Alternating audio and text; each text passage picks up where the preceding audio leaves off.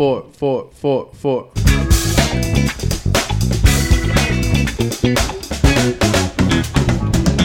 What's up, guys? Welcome back to EG Pop Thunder with your boy, the young light skin Keith Sweat. And to my right, my guy has returned. Yeah, Flanny, Esh Get It, baby. The new PC, the new voice of the Providence College Friars, baby. Esh Get It. And all the way to the left, my guy, young Charlie, has returned. Elray underscore Jetson. And in the middle, and in the middle, my guy Cam has returned from his hiatus.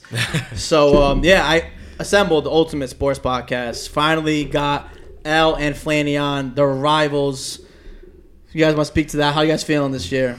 We finally we got to address it off rip. I Eagles. forget. I forget. Cowboys. Cowboys. Yeah, okay, okay. Well, yeah, don't forget the Giants guy. And the over Giants there. guys. Oh, we got NFC East right here. Yeah, the whole East. Oh, minus the- man. I mean, I have nothing. I got nothing to argue at all. So I'm not even. I'm not even in the conversation. Yeah, I don't. I don't know that. Yeah, I don't think it's gonna end well for you. I don't think you'll be happy at the end of that conversation. I'll just get frustrated and walk Sorry, out uh, and leave. everybody, I saw a tweet yesterday. I got another buddy who's a who is a, a Giants fan, and he retweeted someone who was like, uh, "My hope for Daniel Jones this year is to be like Jared Goff."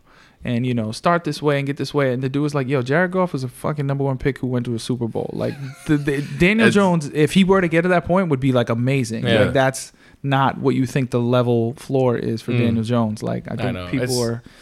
It's tough. I I can't even really speak on it anymore. I, I think it comes down to like discipline too. It's all coaching. Like uh, not maybe not all of it because obviously like you need players to, obviously too to that are good. But I mean, there's too, too many flags. Every single game is too many flags, and that all like I said, it comes down to discipline. Um, and that Bills game was just tough to watch. There was zero Oof. offense. I mean, both ends both ends with the Bills and the Giants. But I mean, just tough. It's been tough. Dude, that Bills game, I was watching. It was like fucking like five o'clock in the morning for me, and I want obviously the Giants to win. And I'm getting into like I'm being a Giants fan at that point. point, and I'm like, oh my god, so I feel so bad for Cam because I don't. I just want them to win this one game. I can't imagine being a fan. Like the end of the half execution. The end of the game execution, like it's just crazy. I mean, do you all think it's like fixable? Do you think they can turn it around this season, or just call it in? I mean, they just need to make moves. Like they have no notable guys at all. Like if you were to tell like an average or ask an average NFL fan, uh, like name name the receiving core for the Giants, I don't think they'd be able to do it. I I, I sometimes can't do it. Yeah, I don't. All I got is Waller. I couldn't that's tell you who's healthy. Yeah, like exactly. If, if Sterling Shepard has played a game this year, Mm. I'd be surprised. One and two, I wouldn't have any idea. Like Like, like uh, example outside of football, I, like the NHL, they brought in their uh, their Zamboni driver. Yeah. For uh, I forget, I think it was like the Hurricanes. yeah, like for a goalie. 'cause Yeah, they, needed they, a bro- backup, they needed yeah. a backup goalie. The Giants are probably going to start doing that with the popcorn guy at the concession stand. Like they're throwing out fourth, fifth, like you know what I mean? It's ridiculous. It's crazy. It's funny because Brett had actually sent me um, uh, uh, a reel, and it was Sterling Shepard. I was like, I didn't even know he was still on the Giants. Yeah, Couldn't even tell you. always hurt. I forgot. He Couldn't gets hurt every you. year at the same time. It's just like clockwork. Like I Like, feel cut like the he's guy uh, already. what's that dude that became famous because he, the black dude who became famous because he would talk about all the places he would go to and then find out their HIPAA laws and then fall down and then sue them. Oh, uh, he's like famous now. yeah, yeah, and every, Charleston- yeah, he Charl- just yeah, yeah, Charleston White. yeah. like I feel like that's what Sterling Shepard does every year. He's like, all right, third preseason game. This is where I like tear a hamstring so I can take the next four months off. It's like clockwork. Who's worse, him or DeVante Parker? Because DeVante Parker's pretty up Ooh, there. I would say- say, I would say, I would say, DeVante Parker. well, I don't know. Where has he played this year? DeVante- DeVante- Yeah, no, I would say- I would say Sterling Parker, just- Shepard. Only because I didn't even know Sterling Shepard still like existed. Yeah, I would say DeVante Parker. Parker just needed to get out of Miami. I would say Parker just because of. I mean, he he's healthy. Like obviously, like, the injury comes in like a factor, but he's healthy and he's dropping balls like like bad, Yeah. bad. Oh, I I mean, Mac Jones. Mac Yeah. Jones can't throw the ball up the sideline like at all. But You gotta help him out. when you put it in his hands, Yeah. it's like come on, Yeah. you got. yeah, I think the Patriots are not too far away from that. Like, hmm. who are their playmakers? Oh no, they, conversation. they're they're it's very they're bare. Right That there. cupboard is very bare. They're right there. Okay, but so I agree to an extent, though. I mean, Tua had Gesicki, and he was doing good before McDaniel got there, and they had DeVante Parker. Patrick Mahomes had Juju, and Juju had 973 yards last year. Mm-hmm. So where does it come to a play where people are always making excuses now for Matt? He needs weapons. Okay, those are the same weapons that Mahomes mm-hmm. had, and the Tua Gesicki did well with Tua, and so did DeVante Parker. well, Did well with Ryan Fitzpatrick. So where does it come to a play where Mac does ha- not the best weapons, Yeah. but they're also not the worst weapons? No, I don't think yeah, yeah. I think there's nuance. So like I think for instance like if I think of a, um you mentioned Juju. Juju in Kansas City was what the fourth option. Yeah. So like there was times where he wasn't didn't always the fourth option, yeah. But it's a little bit easier, I think, to get those looks and opportunities when you're not the focal point and you know, like shit, Tyreek Hill's on one side, Kelce's on the other side. It's a little easier. Like I look at Mecole Hardman, right? Hasn't done nothing, Nothing for the Jets. York. He's gonna go back to Kansas City and he'll put up numbers off the strength of that system, and Mm-hmm. it worked for him already. And they know it's an easy fix to plug him in. So I think it's a little bit of both. Because Gesicki, like week one against the Eagles, he looked really good. Mm-hmm. So I'm like, oh, he might be promising in that spot. So I think I think it's a little bit of both. I think change of scenery, culture is different. Like obviously the Miami culture is different than the Patriots culture. We know one seems to be paying off right now, and the other one certainly isn't. So I think there's a little bit of context there. But yeah, I think it's also where like you just got to be realistic. Like. Is Mac the guy that can get the most out of other guys? Probably, Probably not. There's certain quarterbacks who can squeeze every bit of talent out of players. Mm-hmm. There's some who can do the opposite and will Mm-hmm. Have that reverse effect. I think the perfect example is that is Tom Brady in New England. For a long period of Yeah. time, there's a bunch of no-name guys that he's given a name based off like them just being able to make plays. And then so I think a lot of like the expectation from Patriots fans comes from Brady being able to Yeah. do it. So they're like Mac Jones, you should be able to do it too. and that was and that's never gonna happen. Yeah, no, not They even- s- still are though. Like on Patriot Twitter, I went to Page uh, Pat's Pulpit, whatever the fuck that thing is called, and people are like going like defending Mac. They're like, oh, they're like, it's not Mac's fault. Give him another year. It's not all Big- him though. I will say it's not all him. It's not. all It's him. a me- in New England. It's a mess. If we're really being But realistic, it's just I think it's more notable on him. Like obviously, Yeah. obviously it all goes back to the quarterback, but it's it's so bad. It's like to a point where some people are saying he's probably one of the worst, if not the worst, quarterback in the NFL. Like, and then I worked for um, Channel 12 in the summer.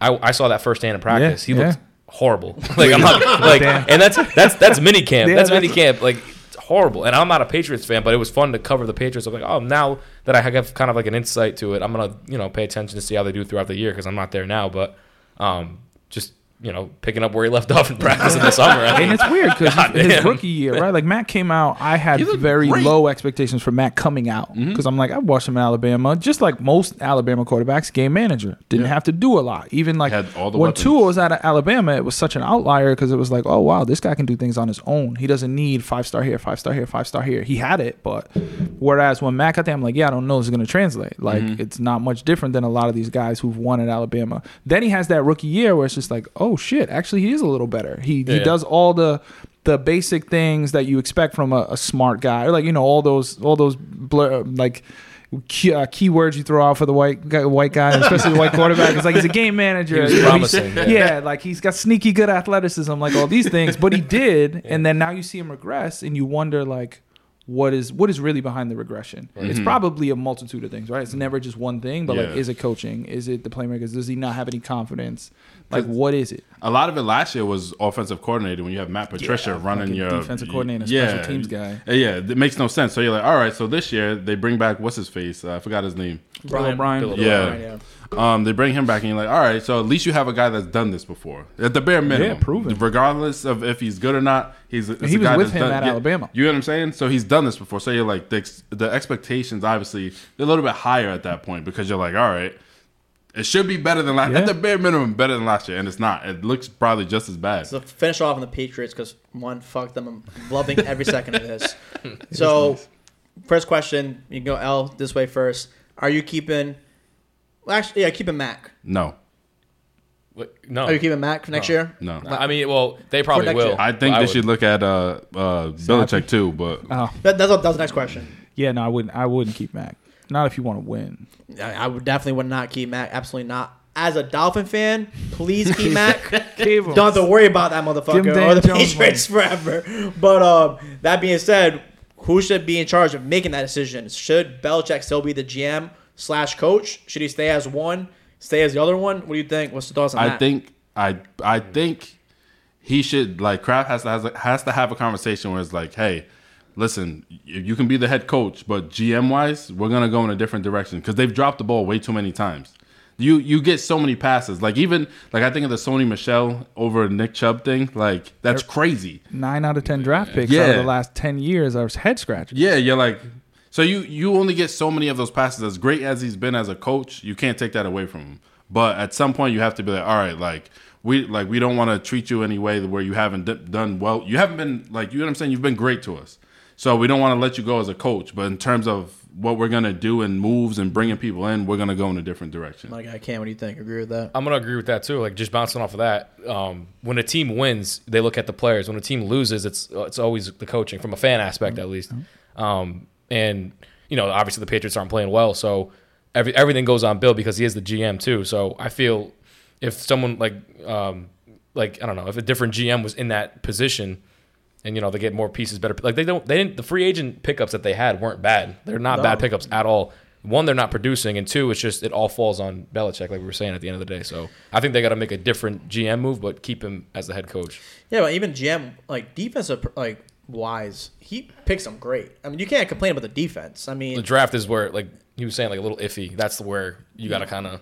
yeah, I mean, I guess they, they didn't draft Judon, but I mean, even Christian Gonzalez would have. He probably would have won Defensive Player of the Year. I mean, he was doing great. yeah. That was So, a good. I'll give him that. That was a good pick. Yeah, he he doesn't miss as much on defense at least. Offense, I mean, Jesus Christ, I mean, horrendous. So, I mean, i there's no defensive GM or offensive GM, but I mean, it's tough. I mean, something's got to be done. I mean, I think I'm more on my end. It's probably just both. I don't think you keep him because, like, I think his type of coaching isn't with this era. You know, like, you know, me and Ellery went to Saints. They got rid of Sar because apparently behind the scenes, like, he wasn't meshing with the players. I think at that point you just get old. Like you just get old and you have to stop meshing with the new generation. He's like seventy years old. He's done with it after that. If they leave him, like let him go. I don't like, think he coaches. He's yeah, retired. Yeah, Yeah, yeah, he has there's to. no way Way. he coaches again. There's no way.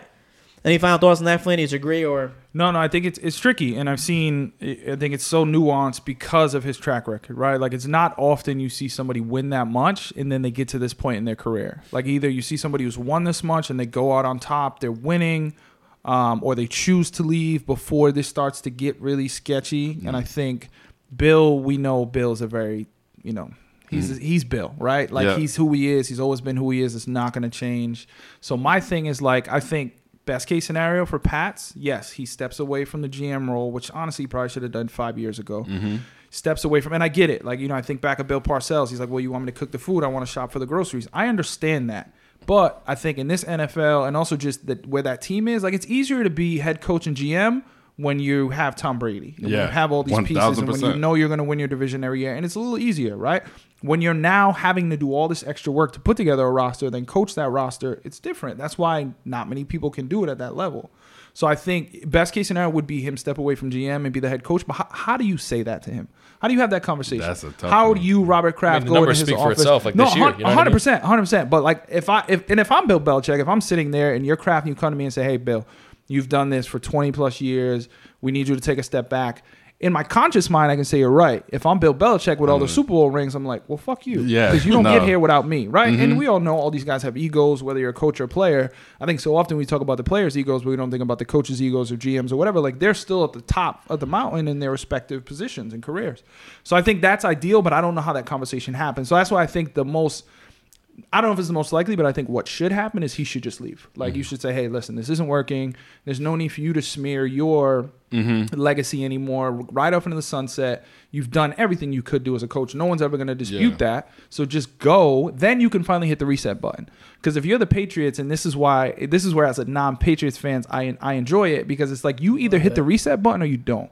You don't rebuild That- half that in between You yeah, is- like you, never don't wanna just be think, there. oh, we're gonna have one kind of off year and then come back and win it. Like that doesn't happen unless you're the Golden State Warriors. Hmm. Like it just doesn't happen in any sport. You don't see it.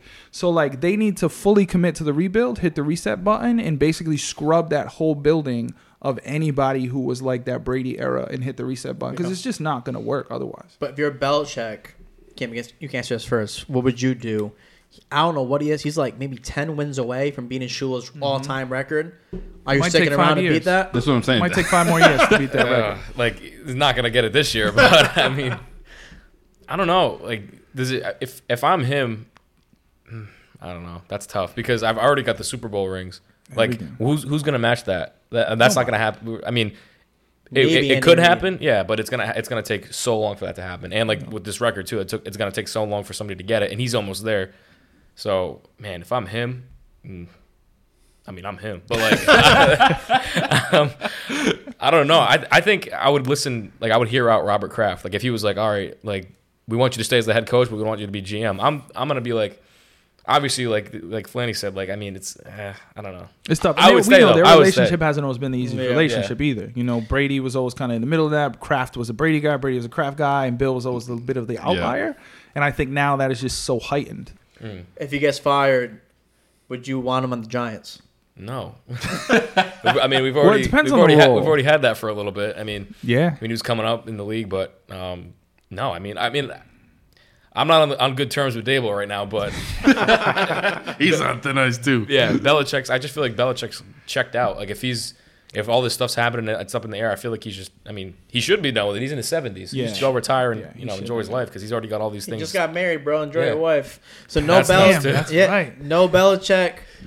Do you want Daniel? Are you riding with Daniel Jones? Are you sticking by your newly paid quarterback? Uh, that was a mistake. I don't think that he should have got that much money, uh, or yeah, any substantial amount of money at all. But the same thing with Saquon. Like I'm glad they uh, they signed him for one year because you know kind of test him out. And he's just injury prone. Like when he's healthy, yeah, he's one of the best backs in the league. But, But he's got to be healthy. he's got to be on the field. Same thing with Nick Chubb now. Like he just Yeah. had a crucial injury. Oof. Is he still going to be a top back, or is he not going to be the same now because of that injury? And injury? it sucks, man, because I'm all for the running backs getting paid. But then you see it like, right well, on- you None of them can't are. really argue Yeah, none Right of them are. You know, like I was all for Jonathan Taylor holding out, getting his money. Jacobs trying to get his money. All these guys trying to get their money. But it's just like, yo, the proof is kind of in the pudding, guys. and then- that's the worst part about it. And look then look rookie, at Dalvin Cook now. Like Dalvin Yeah. Cook. Yeah, Dalvin Cook. I love Dalvin Cook. Dalvin He's- Cook. JT, you guys have should probably be the third option in the Jets. That's 100%. sad. That's sad, but it should be. But and that being said, you know, you chase those cornerbacks like the Dolphins supposedly were. We pass on both, and then Achane comes out third game, rookie going off. He has Yeah. he's missed. He hasn't played three games, and he's still, Still second, there. or I think he may be still first. So it's like it's kind of proves in the pudding. Like you said, why You pay you for a running to. back when you get a rookie leading the league?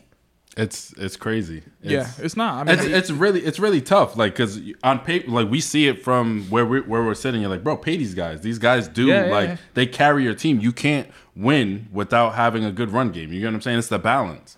But then again, Saquon's hurt. Like Nick Chubb yeah, gets look hurt. at the Super Like, Bowl. Isaiah Pacheco. Yeah, was like- like, he was the one who made the big plays for Yeah. the Chiefs in the Super Bowl. You know, we had Miles Sanders had his best year ever last year. We let him walk because it just wasn't worth paying him the Yeah. money. You know, like we got Swift. Thankfully, it worked out. But even then, with Gainwell and Penny and Boston Scott, like they would have ran with that. They Yeah. weren't giving him money no matter what. So even when you like as a player, you know they're important. The business is the business, and it sucks. But it's also like eh, you can kind of see why. You know. Business to business, camp. So you're letting next year Daniel Jones, or you you want reset? I mean, I just kind of want a whole reset because, I mean, like I said, like the average NFL fan probably can't name like the core wide, wide receivers for the Giants. It's just because there's a new, there's a new, like a bunch of different lines going out every week. You know what I mean? Like It's like a hockey team. it could be Wa- well, Wan'Dale Robinson going out there, or it could be like Darius Slayton. I mean, Darius Slayton's a little bit more well known. Yeah. Like I think keep him. Like he's he's got potential, but at the same time, it's like you got no name guys. You need like Saquon's like again when he's healthy, one of the best backs in the league. So you know that, right? You know that name is going to bring in attraction. If you got guys that aren't going to produce, like in the similar position with the Patriots, Mac Jones isn't producing, so that's not going to reflect on his receivers. You know what I mean? It goes hand in hand. If Daniel Jones isn't playing well and he's got nobody to throw to, it's like And how are you no going to win games that way? You're not going to win games that way. So I think reset that, kind of evaluate it this year. I mean, he was hurt last week, so um, you know, I mean, you kind of it's it's still. I don't think it's early anymore. It's like halfway through the season now, so I think Yeah. pull the trigger and just reset. and Just you know, I mean, we've been in a rebuild year for how long now? Like we had a promising Yeah. promising year last year. Since Eli left. Yeah, all went down the yeah. all How went did- down. And, and it's funny because they, they didn't give Daniel Jones the money that Hurts got or that you know Herbert and, and Burrow and those guys, but they gave him so much, but it was enough to where they were like, okay, we're not going to give you that top five money. We're going to give you really really good money. We're going to use the rest of that to try to build a team around you. But that Yeah. hasn't worked. Like I forgot who was the receiver that they got last year. They paid him all that money. Who had like one catch all year from Detroit? Oh, um, What was it Kenny Kenny Golladay? Oh, Kenny Golladay, Right, yeah, like yeah, they- yeah. These still on the guys come in. He's not still there No, anymore, no, is he? no. Yeah. So like, oh wait, no, he might be like I don't know, Maybe fourth but string. exactly. Who knows, right? Like the he's just living in an apartment somewhere in New York. But so like no you have idea. those where it's like you want you purposely are like, okay, we're gonna build around this quarterback, and then you don't, or you try to and it doesn't work, and then it's like, well, what the hell do you do? Because you purposely didn't give Daniel Jones all the money in the world, but it Free didn't agent. happen. He's No, free agent. he's on the Six Giants, catches last year. He had six. Oh no, he's a catches. free agent. Yep, he's a free agent. Yeah, six catches for 81 yards. That's last year. crazy. And they paid him crazy money. I Yeah. know that much. So it's Mhm. like That's another one they just can't see. Darren Waller, too, like, Waller too. I love yeah. I was I was so hyped for Darren Waller, and this, I, like, the the only time I've seen Darren Waller recently was when he was hugging Kelsey Plum the other night. after the game. Not yesterday. I haven't seen him on a football field, or at least not doing anything effective in, in changing a game. And it's I like, was yeah, they gave him all the money, and it made so much sense when they made that move. I was like, wow, it's a really good move. Yeah. Mm. But it's just it for whatever reason, it's just not working. Are you like? Are you devastated? Like, did you have high hopes coming into the season? I wouldn't say high, but I mean, I was a little bit. It was it was promising, yeah. But it's just kind of how crazy and how drastic of a downfall it was. I didn't think it was going to be like that. I didn't think we were going to start the year one and five or whatever we are now. Like, I thought it was going to be Building of last year. building of last year, maybe not off to that hot of a start. I didn't think Daboll was going to come out how he did. He just he just doesn't know how to control his team. He's got no disciplinary acts towards both sides of the ball. There's always a flag. Almost every possession, there's a flag on uh, the Giants' end. If it's defense, Yeah. offense, the lines are just too jumpy. One, there's too many holding calls. It's just it's they're not disciplined. You can see that. And then in that last game against uh, Buffalo, I mean, there was no flag called on Waller. That was bad. that was I just think that was that was a, I don't I didn't like the play at all. That was Yeah. a terrible yeah, play call. No, no, Like, yeah, it wasn't. It was. It was a bad call. I don't know. It's just it, it goes hand in hand. It's not all on the team because the team isn't well put together. I get that, but it's the coaching too. So it's it's the I mean- whole organization in general. For sure, but you weren't alone. My boy Patrick, big football fan, he said this was September before week one. Bills being the Giants, my Super Bowl prediction. So you weren't alone. Damn. I'm still right That's on mine. disappointing. Dolphins over Super Niners, Bowl baby. prediction? Yeah, That's Super Bowl wild. prediction. And he's a Barcelona fan too. This this makes me sad. He said he said Bills over Giants. I mean, That's dude, crazy. and he's, Bills, he's I a Patriot mean, fan. So he was. What was? What was he smoking? I don't know.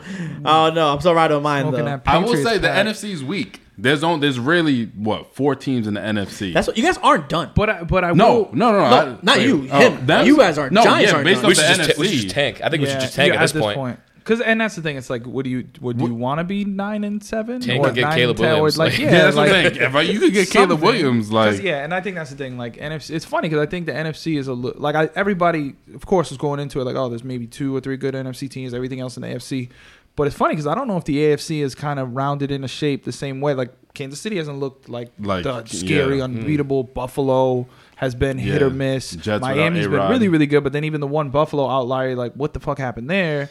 so like, We it, there's no 70s crazy. though. I there's think on no paper they just look better. yeah, yeah, yeah, yeah, hundred percent. It's just like there's no, I don't think that same certainty. And I think in the NFC, like I look at Detroit, I look at a couple of teams, like, oh, actually, this might be a little more competitive than we thought. Mm-hmm. Get into it. Now we finally get into the debate. That's why I put you guys to different sides. So I want you guys fighting each other.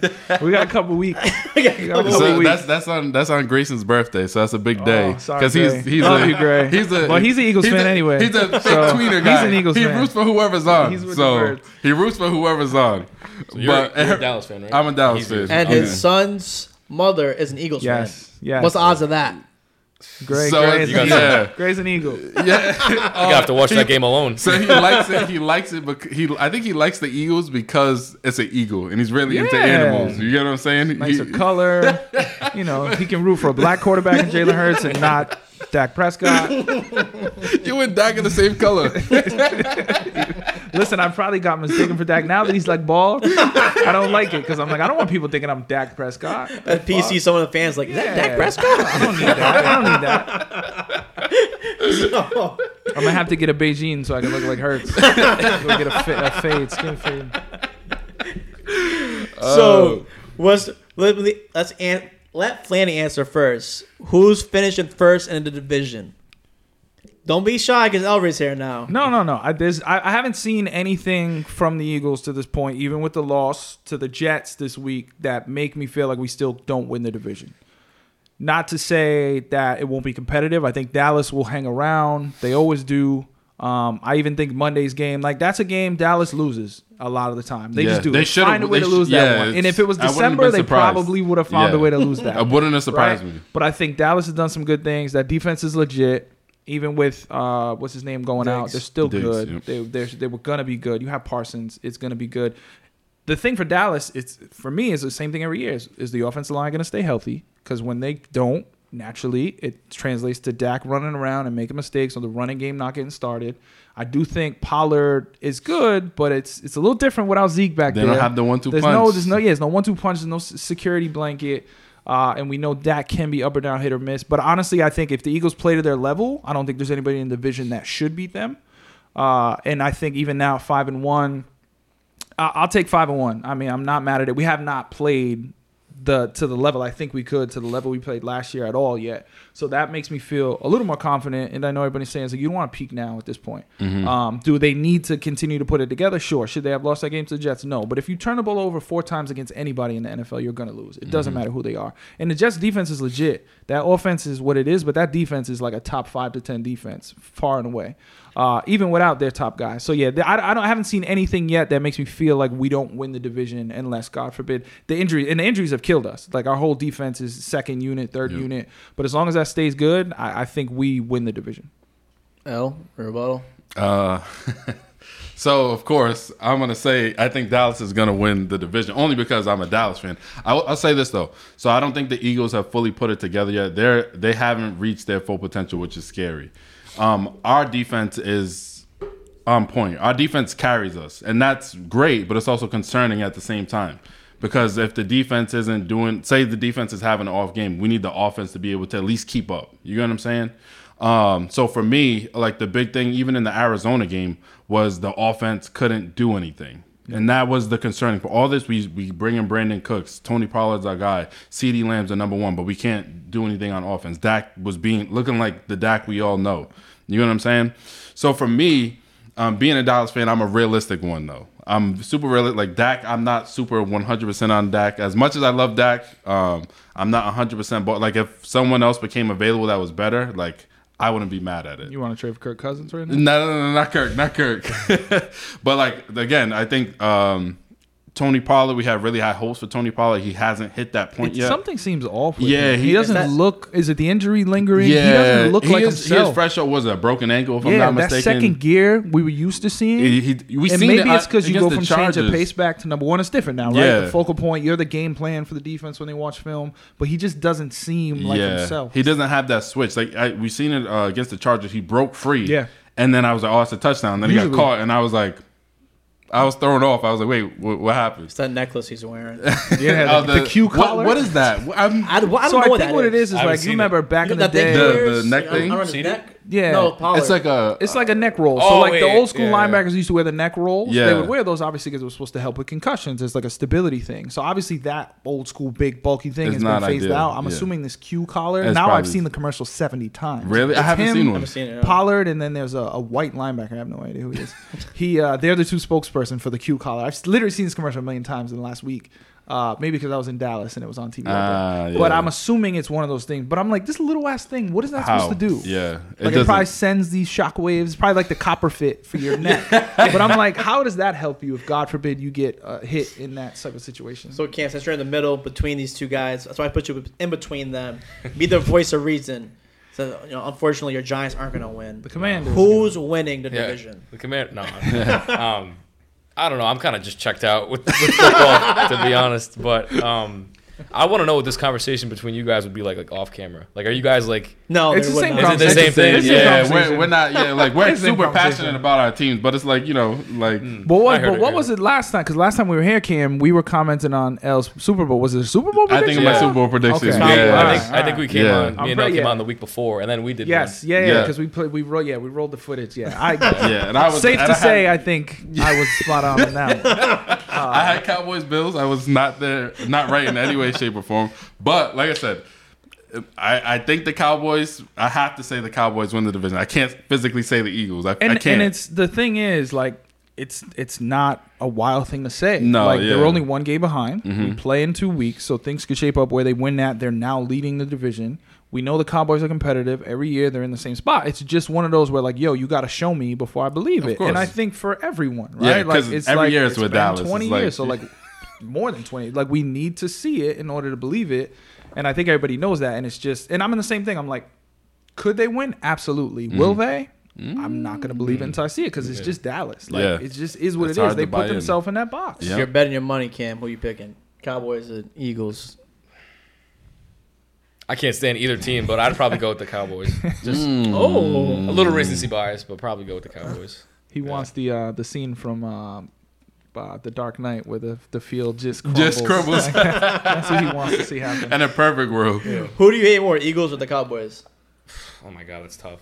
I'd probably say the Cowboys, honestly. Yeah, Cowboys even, even fans though I'm picking too. them, but I'd That probably makes say the sense Cowboys. because I Eagles say the fans same. Like too, people though. ask me all the time, they're like, "What do you hate more?" And a lot of people would say the Giants because they're so close and Mm. it makes sense. And I mean, it's the Cowboys. Yeah. I, it's, I hate the It's Cowboys growing up, more like- than yeah, Yeah, exactly because I they were hated Tony America's Romo. team. I could not stand growing up and like for me being a little hated older, I grew up in the 90s, so it was when they were dominant, Yeah. like Yeah. 90, 93, 94, 95, 96 are my earliest memories of football, and they were this super team. Yeah. So like it's easy to be like, yo, fuck Dallas. I don't ever want to see them be successful. Like I'm It's- surprised you say that you hated Romo. Like I mean, Yeah. some. I mean, I get it. Like I'm like so like love or hate with Eli. Like I loved Eli. Like love him so much. I love him now too. But watching him some games, like what the. What is did you this guy get? That's how I felt Oh, about Romo. He would look like he was in a daze sometimes. Like all those memes of him. Like he And would do that game thing. after game. Like if you look at stats and performances, Romo and Eli's careers are probably very, Very comparable, similar, yeah, right? Except yeah. one of them has two rings. Yep. Like that's that's it. And a lot of times that could be the difference Mm-hmm. of quarterbacks. You know this with Yeah. Marino. He 100%. did every and everything you could do as a quarterback, but didn't win the ring. Yep. And then you have guys, you know, you have the Trent Dilfers of the world and the, the Brad Johnsons of the world who win Super Bowls, and you don't remember them, but it's like, yo, they got a ring. Yes, it counts for something. Yeah, it- and I think quarterback specifically, like I think of a lot of sports, quarterback is probably most dependent. You could be a star, but if your team's not good, it doesn't matter. Yeah. Like it mm-hmm. just really doesn't Yeah. matter. Like especially between offense defense, where like at basketball, we've seen LeBron carry teams to championships. Yeah. That's very hard Dif- to do in football. yeah. Very hard to do in football. I have, I have a topic on my mind, but to end off this conversation. Does anybody care about Washington? No, I, what is their record? Who is their don't- I was like, quarterback? in general, you're like, oh, I hate the I don't know their Cowboys. I hate the Nah. Giants. I hate the Eagles. because it's just like they they've never really been good or competitive. You know, since we've been around, they have a year every now and then. Right now, they're supposed to be good. You look at the defense on paper; they're supposed to be a top five defense. You look at their offense; they oh they got weapons, they got this. It just never happens. yeah. I couldn't. I can. And The only person I, know on their team is Terry McLaurin. Yeah, and, he hasn't done shit. Sam Howell. is Chase Young still on there? Yeah, Is he? You Who's the wouldn't quarterback? know. Sam Howell. Sam Yeah. yeah. Howell. Sam Okay, Howell's a yeah, quarterback. so, and like like- he's actually not playing terrible. Yeah. No. all things considered, he's played okay for a rookie who has a limited skill set at this Mm-hmm. point. But So- yeah, they're just you can never depend on them. And honestly, I think it's just bad karma because their owner's a scumbag or their former owner. Facts. Now it's like Magic Johnson who owns. Yeah, somehow yeah, right. owns, he owns every team in every league. He owns the fucking don't- Commanders. I don't know. Yeah, he just recently. yeah, whoever just just recently part purchased him, he was part of that group. Yeah. First off, I still call them the Redskins. Yeah, I, no, I I can't call too. them the Commanders. It's It's hard not weird. to. I was The, thinking it's that- the Redskins. That South. Park episode with the they, they kept mocking the Redskins, like how they're just like a poverty franchise and everything. But uh, what I was gonna say was talking about LeBron carrying a team, and some like quarterbacks can't do that. Topic obviously because now betting is legal.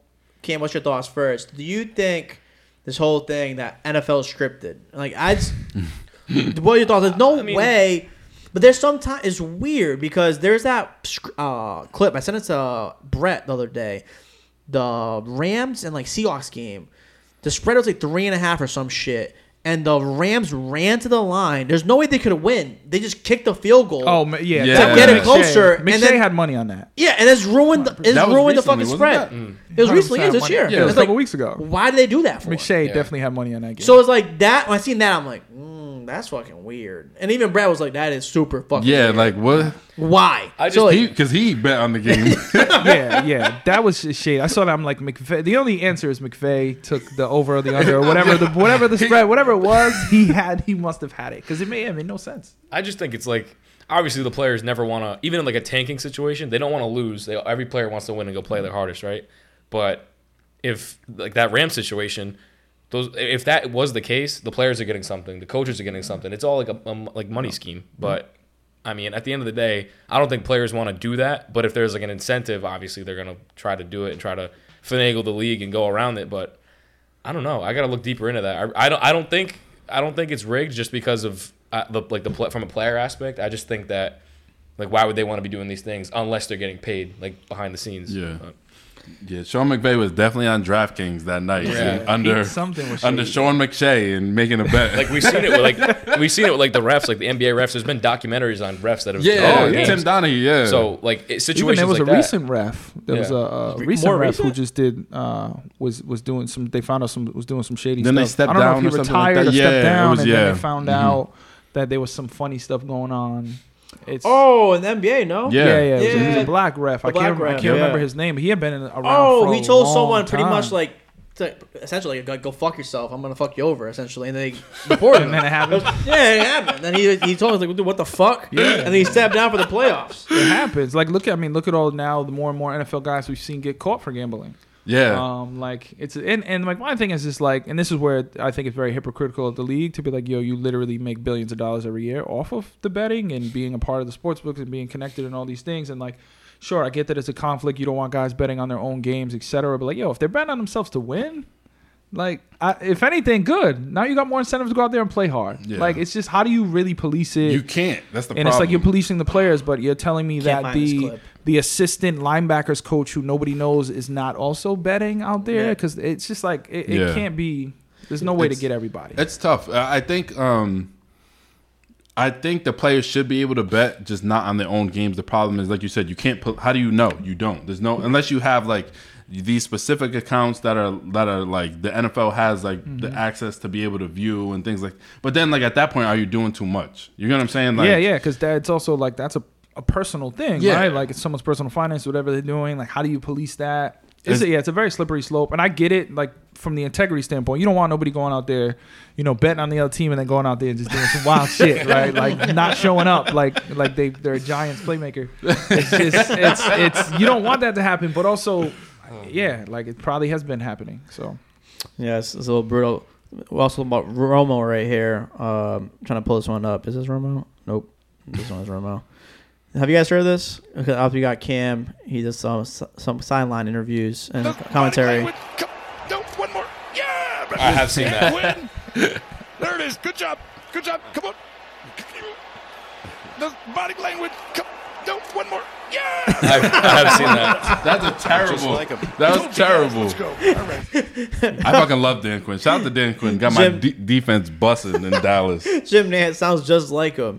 When you hear stuff like that, Cam, are you like, what the fuck? Like, Yeah, like I don't think I would ever bring my personality that much into a broadcast, but I mean it is entertaining. But uh, at the same time, it's like what the. why- What was Romo's, that? yeah, Romo has those moments where you're like, is he okay? Yeah. Is he a little? He might is be a little smart. Like I, he's very No, smart. yeah, I love. I people. A lot of people hate when he's doing Him the game. I all the love the game stuff, yeah. when he because he's calling everything out like stuff like I'm into football. Like I have played football, but like this stuff he calls, I'm like, oh shit, and like and it happens, and you're like, obviously he was a quarterback for so long, so obviously he has an understanding. He's literally seen the game from a different view. But for me, like as a viewer, like I think it's super cool. But I could see how it could be annoying to people, like even him in general sometimes. Yeah, yeah. I think sometimes it's him. Sometimes he gets just a little. He does a little too much. Similar. I think it's similar to like his quarterbacking style, Mm-hmm. right? Like he'll play, have a really good game, and at the end, he'll just do some wild shit. Like, yo, what are you What- doing? what? But overall, yeah, I always enjoyed it. Like when he started doing, I was like, this is cool. Because Yeah. again, just as a fan of the game who tries to look at it through more of a coach lens or player Mm-hmm. lens and see those things, it's nice for either confirmation or new understanding. To be, oh, okay, that's what that check was. This is what he was thinking.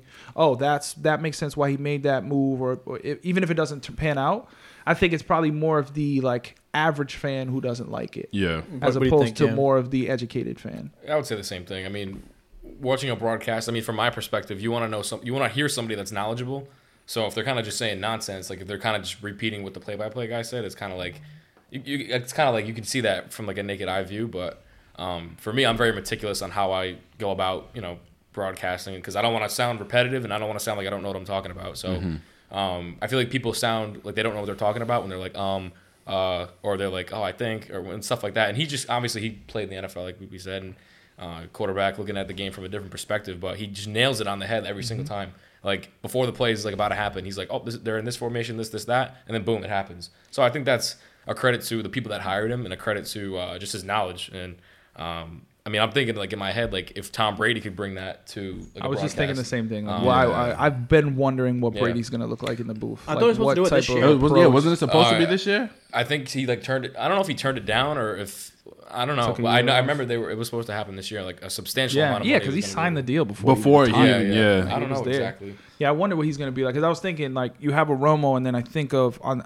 to me at least on the other end of the spectrum, you have someone like RG three, who he does he does a lot of college football games Yeah. for. ESPN, and like I have no issues with RG three the person. RG three the commentator drives me absolutely crazy because he just tries to make every single pop culture reference to Yeah, sound like cool. that. Ah, and it's like, yo, bro, that had nothing to do with the play, nothing to do with the sport. You're just trying to do something to like But another just ex- make it he's sound good. good. Like he knows what he's talking exactly. about. He, just does, he doesn't need to do just- that. And in my head, I'm like, yo, RG3, you know, I don't know. It, it- like it's sad because it, it seems like he's up there tap dancing, like trying to make people happy with him. I'm like, yo, just be you, because you played the position. So Yeah, like, so you know it. off the strength of that alone, you know more than me. You know more than eh, 99% of the people watching. So just be you. And he tries to do too much. Like you have like the Gus Johnsons who do it well, right? Like he's very animated over the top, but it just fits with what he's doing. I think of a Scott Van Pelt who can make pop culture reference and, and make everybody he's talking to sound good and comfortable, but he just does his You job. make it one, not a hundred. Yeah, not like your whole- so like yeah. it could be the opposite. I'd rather have someone be a little cornier um, or dry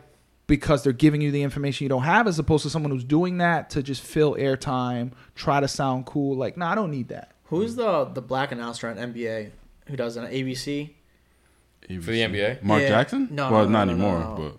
but On ABC? Oh, Man, he does a whole bunch of pop culture references. I'm like, all right, bro. Like, He's a is he a like a play by play guy, color commentator? more like color, color, yeah. He's an ABC. I'm trying Pretty to think. I can't think positive. of ABC because I like, should you know think more of of these people. I'm Breen. trying to think. Yeah, you think of Breen, Mark Jackson, and Van Gundy was What's the, the other ABC one? crew. So there's like the like Mark the, the B crew. I love Mark Jones. Mark it's not Jones Mark does make some pop culture references, but they're usually spot on. Yeah. Ah, fuck. I don't know. Look it up during the podcast. But it. do is he like uh, RG three? Is he like Mauro Ranallo? Ranallo, he, Ranallo did it non-stop in like WWE, and I'm like, dude, Yes. Raw yeah, yeah, yeah. He bro. does. Yes. So yeah, in terms of Mauro, always Mamma Mia, like everything, and it's like again, I like Mauro because he's usually really knowledgeable, and I like the general excitement. Like it's nice to know you're covering this, but you actually enjoy it. But it's he just goes to like everything is like a, a tries to make a pun about a song or this, and a lot of times it doesn't hit because it, it he's doing he's forcing it. Mm-hmm. It doesn't come natural, so you can catch it, and I think that's where the less educated fan enjoys it. As opposed to the more educated fan. Oh, he's the NFL. Mike Tirico's in the NFL. no, no, Like Mark Tirico. Jones. Oh, Mark, Jones. He does it all the time. Mike Tirico's hilarious. Not- he, do- he doesn't know he's black. no, I'm serious. I'm serious. He doesn't. He doesn't know he's a black person. He's had like sound bites and all. He's from Canada. It's it's hilarious. Like he, he doesn't know he's black. There was Mark Jones. It's not Mark bad. Jones- no, I like sometimes Mark Jones. he, does, too much. Usually he's pretty good, especially if he's paired up with somebody knowledgeable. But there's times where he can go a little above and beyond. Yeah. Did you see? Do you guys you see this one? This is literally hilarious. What are your thoughts on this, Cam? Being like, was it on purpose or was this? He's built relationships with the players. Oh, yes. I tell you what, he's dealt with a lot of adversity to get here. He's grateful to be Washington's quarterback, and they know that every time he takes the field, he's going to bring that big Phoenix energy. He's going to bring that big Phoenix energy. He's going to bring that big. This is on national energy. television? That's right, Harry. Let's Um, go, baby. He's saying big Phoenix energy. Yeah, the so it's quarterback. Michael Yeah. Michael Penix. So his Pen- name is Michael Penix Pen- Jr. Penix. But it's spelled P E N I X. So Yeah. you know, naturally, it's funny because I was watching that live, and I was just like, "Yo, he's wilding." But it's funny because if you ever watched Game Day before, Desmond's been on there forever. The new guy is Pat McAfee. Yeah. So every, McAfee's Yeah. amazing, but McAfee pushes the limits and says some on that same broadcast. They brought over food, and it was like one was like a more veggie plate, one had meat on. He's like, "Oh, you know, I love meat in my mouth." Like on the broadcast, everybody else is dying because like I can't believe he just said that. But so Desmond on that same show, that was his way of trying to like do it, and it was so blatant and obvious what he was doing. But it was also kind of hilarious because all the signs in the crowd. I didn't even know were he was pretty saying much the Phoenix same until you thing. said I that. know, Yeah, Yeah, no, yeah, I- same, yeah. So it's, was- his name's Michael saying Penix. penis, So it's like, like, he still has a it's job? Michael Penix Jr. So like that was how you get away with it, but. You can tell they pushed the limits on that. Now that McAfee is there, pre McAfee on game day, they would have never even thought to push the limits. Now it's totally different, which is cool because it lets Desmond be a little, you know, a little more like Desmond. Even Herbstreit and Rece Davis, like, I don't but know. that that shit was hilarious. If I were to ever get, I mean, I will get to that point one day where I have a, a solidified job like that. But Get it. I just think, Hell yeah. I just think being me, like I think I'm a like a genuine like funny person, but I don't like force stuff. You know what I Yeah. mean? yeah, so the natural. yeah, that was too much. That yeah. was that was too much. being me on a broadcast is like my like I love how my voice sounds and I always I'm very meticulous like I said on how I like pick apart what I got to get better at and I'm sure you do the same thing too now being like the MC and ways to get better and ways to just genuinely be you and have the crowd engaged. So I try to do the same thing. So if something's not like clicking and I'm like okay I got to take that out or do this, I'm not going to try to be like hey like a completely different person. You know what I mean? Like you said like with RG3. I just don't think that would ever be in my mantra but like people like that like it just it makes you cringe like But this is I a don't- perfect example. If his name is not Michael Penix, you can never make that joke. And Yeah. So like been in that some is trouble not going to wasn't, yeah. resonate with any other player. That's Yeah. only something specific to one individual. And you know, in in in it's like you can't make your material specific to one person or one Yeah, position. gotta- It doesn't resonate. Like it has to be some something where everybody can rally around and understand, or that something you can say and do multiple times. Like that's one thing. Like so, it's just that's not something you can base what you Yeah. do off of. Mm-hmm. Yeah, it's a little, it's a little brutal. Oh, you didn't like it? it was it was it was a force. it was a force. Have you guys not seen that? No, I've that never was the seen first it. time I've It's seen such it. a Yeah. It was like last week, right? And Michael Penix Jr. is Yeah. a beast. He's the Heisman favorite right now. He just they they were number seven in the country. They beat Oregon last week, who I think was six on a game winning drive from him. Uh, he started at Indiana, two torn ACLs back to back years. Damn. Torn the ACL rehab. They came back, torn it again. Followed his coach from Indiana to Washington now, and he's everyone's Heisman favorite. Are you a big college guy, Cam? No, I'm not. That's why I, I didn't see that. Um, I mean, I, I report for URI. That's kind of like my only only fandom I have for college football. But I mean, I, I stay in the loop, obviously, with you know the big plays and, and big name guys. But I mean, I'm I love I've loved watching URI football the last few years, so that's been fun. Yeah, yeah. I mean, so um, you know, last time you came on, you said you were doing that over the summer. You were intern for WPRI. I was, yep. Maybe we haven't caught up on that. You know, since the last time you've been, Flanny and you guys been making moves. We'll touch back NFL after this topic, but you know, you know, came up right now. So, um, you know, how was your internship at WPRI? Well, before that, you actually did a documentary for, um, you know, Coach Mazzulla. If you want to get into it, how was that? I'm it up right now. Um, right here. Yep. Did you talk about that a little bit last time? We were No, on? because I, I didn't. It wasn't out yet. It wasn't a. no. I might- Yeah, I might put it in the- but- The town of Johnston is now home to a new multi million dollar recreation center. Look at them clapping. The grand opening today drew a huge crowd. And thankfully, for those in attendance, it's an indoor facility. I usually tell my athletes there's no crying.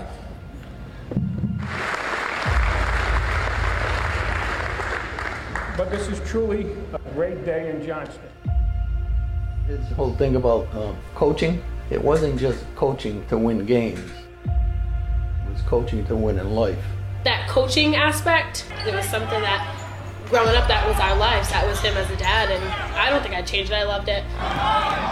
There's a quick little snippet. Yeah. Tap into Cam's Instagram, see the rest of it. But you can talk over. You know, here's like his uh, you know high school coach. Pretty sure his uh, former players and um, sons right there. So um, yeah, you know how was that? co- How did that come about? How was the outcome? And you know what uh you know what thoughts and the things you have to say about the you know Coach Mazzulla documentary. Yeah. Um, yeah, I mean, watching it back, I mean, it kind of gives me chills looking back at it. But um, yeah, one day I was just I was driving home from I'm, I, I think a game, and it just kind of clicked in my head, and I'm like, um, you know, this man was somebody that was so impactful in my life, and honestly, like to this day, I talk about him in every single instance of my life. So. Um, and I'm big on public speaking. I'm big on like I've done a lot of guest speaking things at like Hendricken in Warwick, Rhode Island, and, and Johnston as well. And um, every single instance, I'm always talking about him. Um, and I just started the idea. I was like, maybe I could do like some kind of film. Like I, I had no really. I, mean, I still really don't have. I mean, I have better uh, experience now with it, like film editing and production and all that stuff. So I called my dad and I was like, Dad, what if I did like a documentary on Danny and interviewed people, interviewed Joe, and just kind of had like a like a thirty for thirty kind of thing for Danny. And he was like, "That's a great idea. Can you do that?" And I'm like, "I mean, I got a a little camera and I got a tripod and a spotlight. I mean, go around New England and just interview as many people as I can." And I ran it by uh, his youngest son, Justin, who I'm very close with now, and he was like, "I love the idea." I just did a thing on that for Joe for like the Boston Globe. This was back in October, like uh, last year, yeah. And he was like, "Let's let's chat." So Justin was at URI as a as a grad assistant coach, and I met him at the President's Suite in the Ryan Center, and he's like, "You got any questions?" I'm like, "I did this all last night. I had like a page of questions for him, two pages of questions," and he was like, "Here's a list of people." I I, I came up with a list. He came up with a list. We joined on it, and I interviewed about like 40 people for the documentary, and, and tried to make it like an hour, catch people's attention, not too long, not too short, Yeah. and um, yeah, after that, that was in October. I remember that same day, um, Trippie Redd was at URI, so like there was like just so much commotion going on, and I was like, oh, I don't want to do this again, but I want to make this like perfect. So um, there was a lot of instances where I was like, oh, this might have not have sounded right. This not have sounded, you know, there was just some kind of, you know, miscommunication with some things, but everything panned out well, and um, you know, it was that day it was just amazing to be able to premiere it. There was I think like 400 people at the rec, three, 400 people at the rec, and I think there was like 5,000 views on YouTube. So I mean, you know, not blown up, but I think blown up in, in the state of Rhode Island, and it, it got known over the radio. They were talking to Joe and at the Sports Hub, and they were talking about me. They were talking about the the documentary, the production, how excited he is for it, and all this. And to hear Joe, you know, speak on my name was was pretty cool. And um, you know, WPRI also did help promote it too. So I mean, it was a great, just a great experience, really. You guys want to say, Flanny? No, no, no. I, no, I just thought it was awesome. I know, you know, last time Kim was kind of, I think that was the early stages of, Yeah. of you putting everything Yeah. together. And mm-hmm. obviously, I thought it was amazing. I, you know, obviously knew a little bit about Danny just from my coaching in high school. And, you know, we played against Johnston a ton of times. And, you know, someone who's been instrumental in my life, Coach DeMeo, is, is from Johnston and obviously knew him well and always spoke so highly of him and the entire family. And, you know, I got to coach against Justin and obviously watched Joe grow up. And so it was really, really cool for me, someone who's not from Johnston, who didn't necessarily know the ins and the outs. I knew. I knew that he was such a huge figure in that town, but I guess I, even until this, I didn't realize quite how big or how many folks he impacted.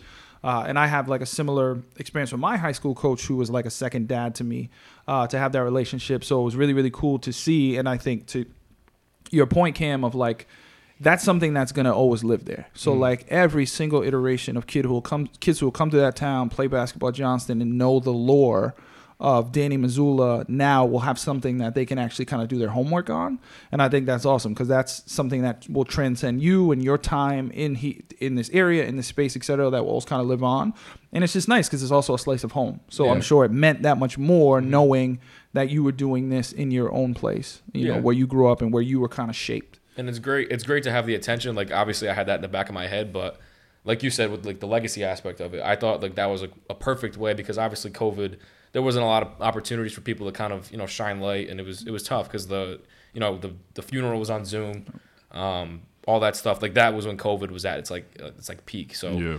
um, it was it was tough to do stuff for him, and then a few years went by. Everything kind of like uh, you know was normal. So that's when I had the idea, and then um, just shining light on someone like you said, so impactful, and, and being able to have his legacy live on forever. Um, and for the family to like re-invite me back when they like just did their like the jersey unveiling of his from like high school and from Bryant.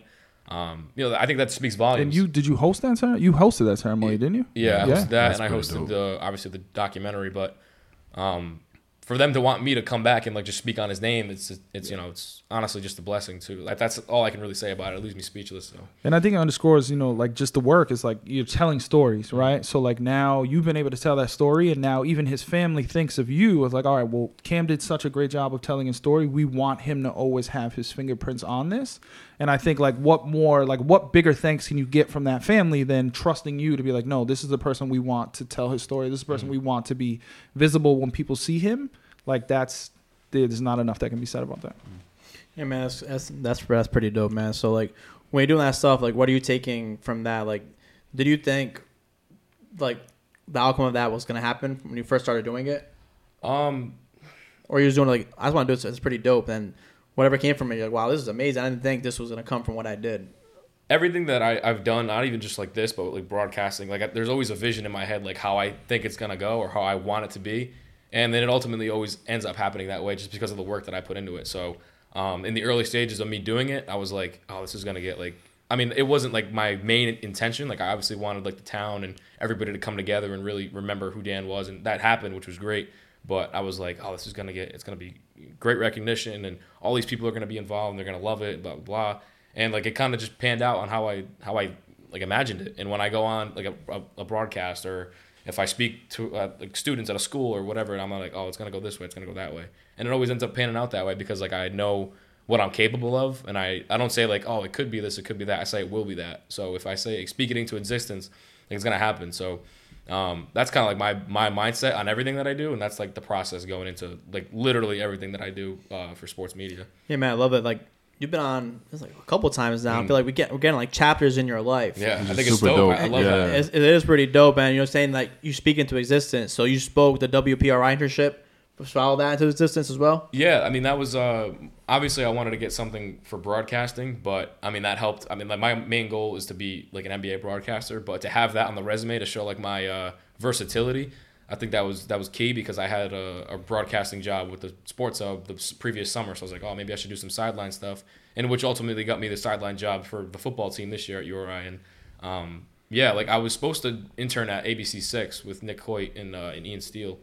Uh, they do a, a great amount of work, and uh, Nick's actually a professor at URI, so he's all over the map. And uh, Ian's always putting in the work. But I, I contacted Nick. This was like a week before, or no, uh, probably like a month before my birthday.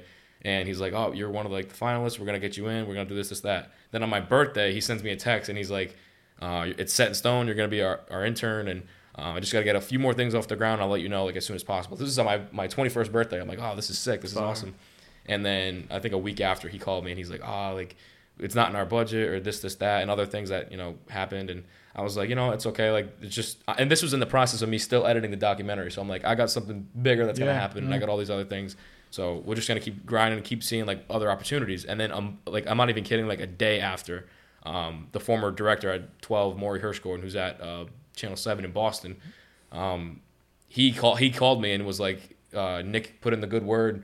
We want you to come in in East Providence in the summer. And I was like, that's fate. You just gotta, you know, not get discouraged and just keep continue to keep doing what you're doing, and that consistency and that persistence and all the meticulous things that you do is gonna come out to a greater outcome. So I never get discouraged. I don't second guess myself. I just kind of do it and uh, hope for the best. And a lot of people that I've had on the podcast, a lot of people I've talked to, they just they say preach that to like the students that you talk to. Continue to do that, and you know, make that a make that more world renowned on your podcast with the mindset that you got. So.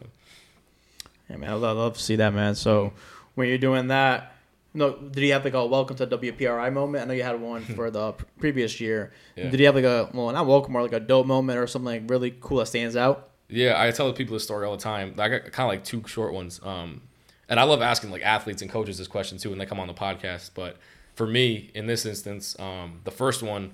So my friend Ed Lee, who was uh, a mini, he had a mini camp offer with the Patriots. Uh, was on their training camp roster and all this stuff, and uh, we were getting ready. He ended up getting cut in the offseason. Uh, he was gearing up for his first preseason game, but a week before, uh, unfortunately, he got cut. But he played at URI for I think six years, and he was a huge standout there his last couple years there, and um, you know, super happy for him that with the offers that he got. But he was with the Patriots in the summer when uh, I was there with 12. So um, I chopped it up with him, and he's like, I was like, oh, you should come because I had him on the podcast the year before at school, and he's like, oh, you should come on and share what it's like to be an NFL player. And he's like, oh, let's do it.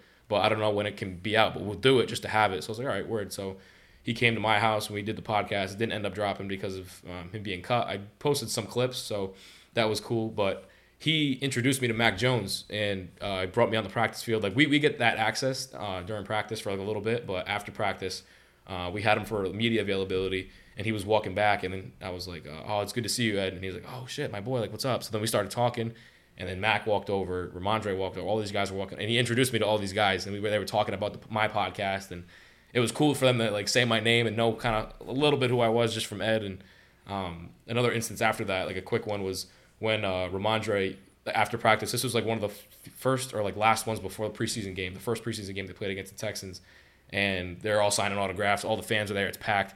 And Rhamondre's like right in front of me, signing some lady's arm. and I posted it on Instagram, one of the clips, and he's signing it. And I asked him after, I was like, "Was that your first autograph tattoo?" He's like, "Yeah, man, that was my first one. I hopefully I can get some more." And then like that, that was pretty cool to just talk to him too. But that was probably I always remember that at the end of the day. But Oh man, that's pretty dope, man. So, you know, after you're doing that, after internship ended up, uh, obviously finishing, do you have any, um, you know, like what's the next step after that? Do you have any, um, you know, you said you speak stuff into existence. So, what are you speaking into existence next?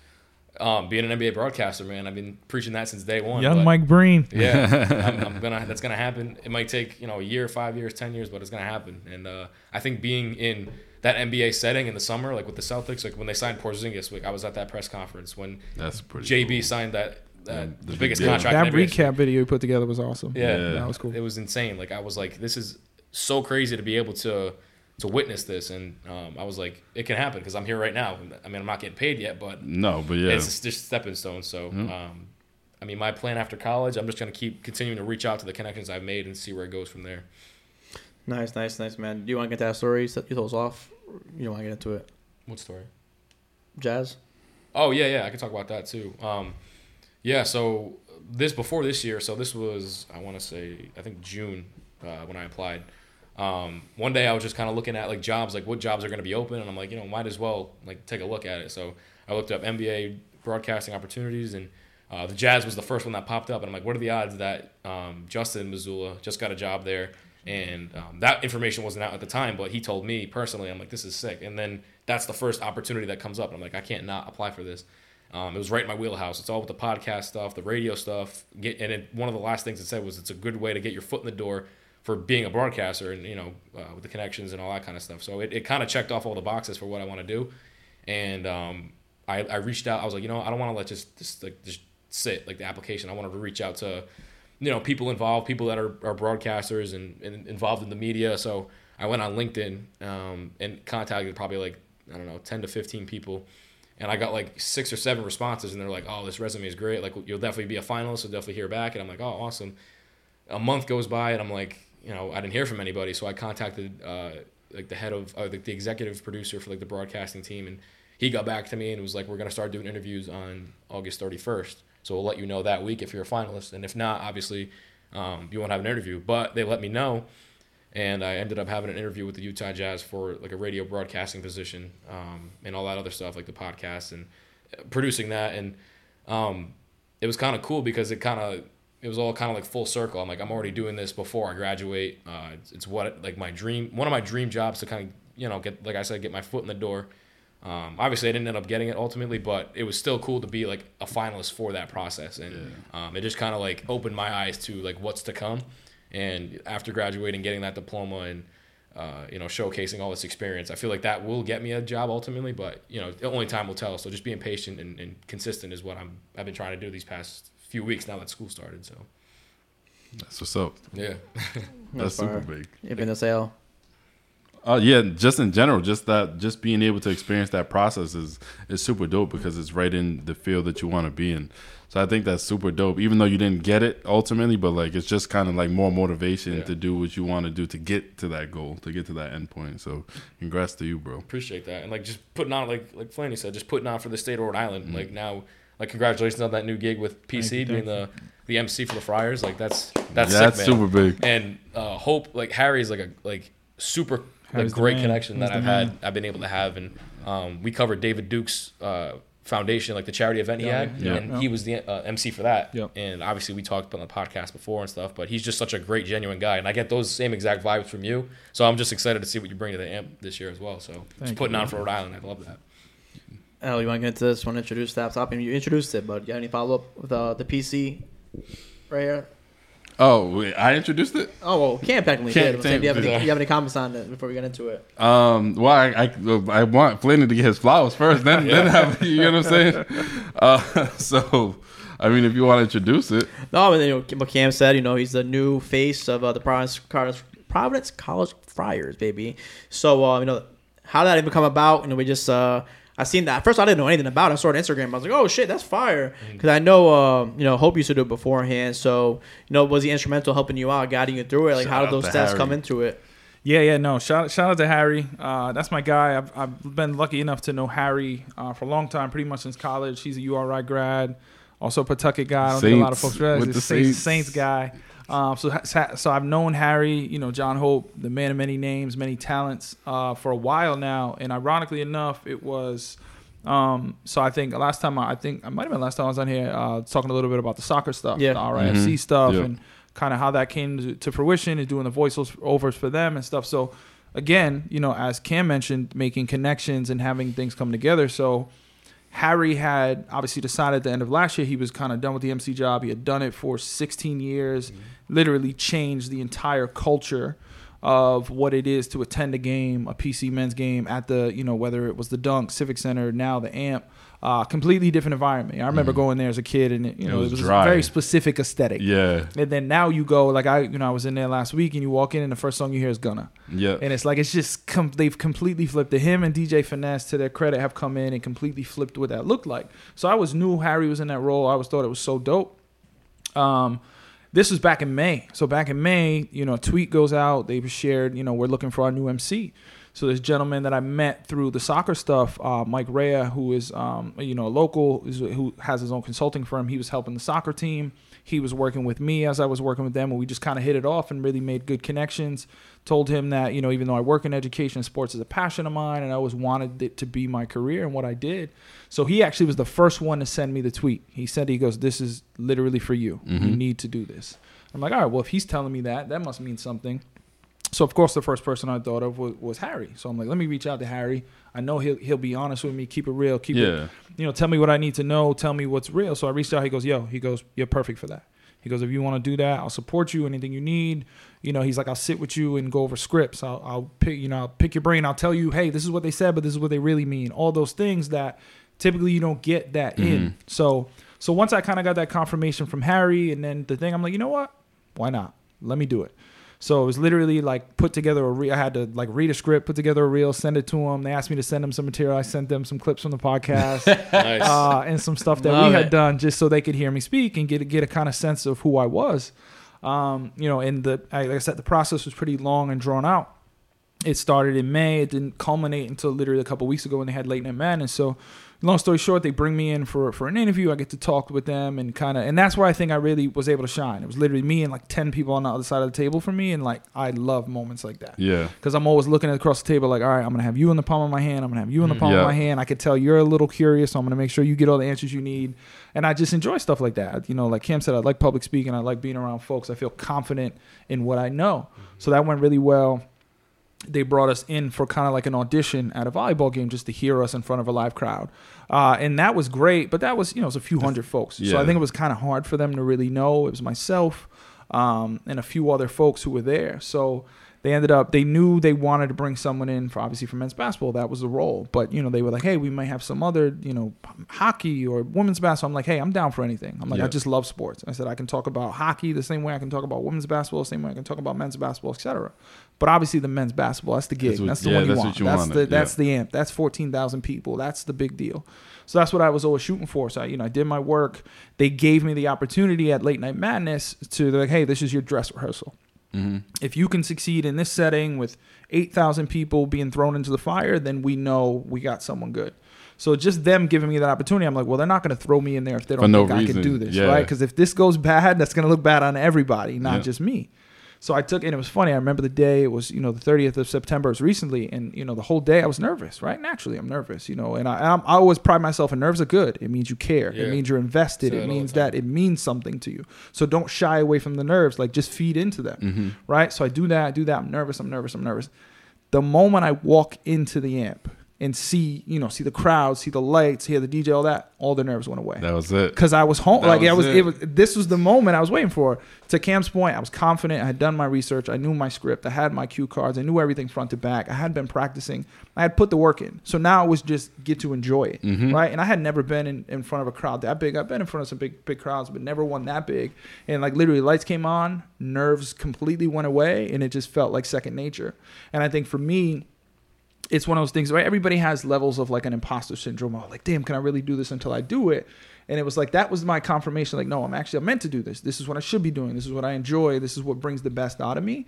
The night went extremely well. It was funny. They even like they turned to me at half, like halfway through the program. Uh, and the you know the woman who's been helping me and supporting me Yeah, thumbs up. was sitting right next to the athletic director, and she was like, "Yo, the AD loves you. Job's yours. Like, you, you got it." So that was awesome. It was it gave me the confidence to know, like, "Oh, this is great." You know, I got a chance to do. Uh, they had their annual Mal Brown inter squad scrimmage last week. I was able to kind of cover that and do my dress rehearsal. But it's been cool, and I and I gotta say, like, the outpouring of love has been amazing. Like, so many people have come up to me and be like, "Yo, of course you're doing that. Like, Yeah. that's what you're supposed to do." It's fitting. And like, you know, thankfully I have a really good support system of people who tell me that. But even like the folks who you're not used to, who've never seen you in that setting or who've never told you that, like, oh yeah, like you're meant to do that. It's nice, positive. It gives you that reinforcement. Like, okay, someone's not just telling me this because they support me as the individual. They know I can actually do this. So it's been awesome. The outpouring of love has been amazing. I'm super excited. I can't jump into it. Uh, my buddy Brendan from the Times did a really cool story last week on myself and also my man Kev, uh, who was in TV. He actually was in Minnesota. He just came back and took a job at Channel 12 as a sports reporter. So I'm super happy for him, excited for him. I'm super excited for you, Cam, to hopefully be able to do some work with him and do some cool things. I've already kind of talked to him about you. I told him he's coming on this podcast soon. up. Um, so like it was a really cool story. That was nice because, like you said, like pretty much 99% of what I do is for my people, right? It's for my city, it's for my state, is to really just showcase what we can do further than just me. Since then, if that can open a door for somebody else, then hey, that's awesome.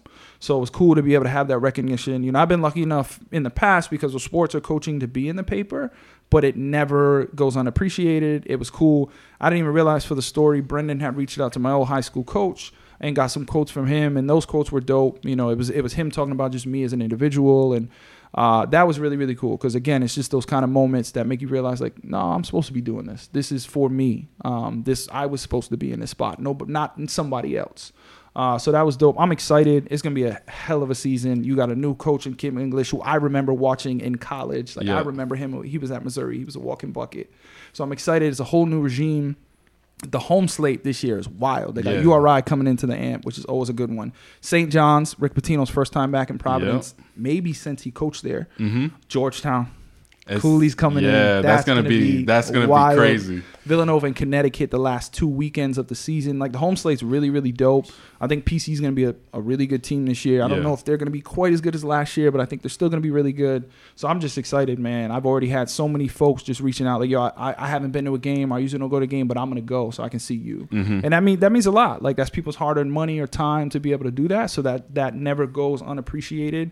Uh, it's never not just a very like it's it's a it, not a weird moment, but it's just very surreal. You know, to have those moments happen, and like you said, Cam, it's like the proof is in the pudding, and it shows up, and now it's like, yeah, I put the work in, so Right. I, I I should be here. yeah. Now what's next? How do we take that? And I think that was the big thing for me. It's like, yo, Harry's the voice of the Friars. That's never gonna change. I don't want to replicate that. Nope. I want to be the face of the mm-hmm. Friars now. I want to make my own mark, have my own thing, and have something I can stand alone on. And then whenever I pass the torch, however far away, someone can then build on what I was able to build upon from Harry and Finesse. So super excited, super dope. Came together very organic, and I think that is, you know, probably the the best way something can happen. Mm. Man, I love to see that, man. super dope, super super dope. I'm excited. That's Are, gonna be cool. yeah, man. Are we are we three of like hundred people now asking you for course I tickets? Yeah, yeah, I can, Yo. I can only imagine. Everybody, everybody's been asking, get- and like I would love to, like, but I It don't doesn't- have any. It's like you know, it's funny because like I don't, I don't work for the AMP. I work for PC, so Yeah. it's kind of two separate entities. Mhm. So I definitely, I've been, you know, trying to work behind the scenes to see what I can do. and Yeah. whether it's like some a discounted price or something, something. like. Don't ask. Yeah, like Yeah. I would love to. If it was up to me, I would have everybody, there everybody because it would be there. awesome. Yeah. Like you know, it's nice. Like you know, shout out to my man Mike Neal. He was at the scrimmage last week, so it was cool to look up in the crowd and see a familiar face. Mm-hmm. Um, so like that's awesome. I'm looking forward to that this year, being able to just see folks and also just build. Like it's it's cool just to be there and just talk to people and have conversations on the court. And yeah, everybody's been so gracious and welcoming to me. You know, like I left after late night madness and I'm walking to the car and like you know all these older families who've probably been PC fans for generations are like, hey, you're the new Harry, and want to shake my hand and ask my name and tell me who they are. Like whole families introducing themselves to me, and I'm like, this is cool because it's you know now like you know, I'm a part of that family, and now it's you know, I think of being able to be in the same space as a Frank Carpano, who was an absolute legend around here. Now I can pick his brain on game nights and get to talk to him, and like that is stuff that it's hard to replicate, and like you got to work to get in those spaces. Yeah, Frank's Frank's the man. He, He uh, he's helped me out a lot too. I'm actually I'm kind of working for them right now at Channel 10 with like with football. So he'll- he'll hit me up and, and say like, oh, if you're at this home game, can you send me these highlights? So I'm not physically on the news, but those highlights you see of URI football are, are me. And to have a, a connection like Frank is yeah, is he got an institution. Yeah. Like he and, and not even just in Rhode Island. It's just like nationally. Like Yeah. he's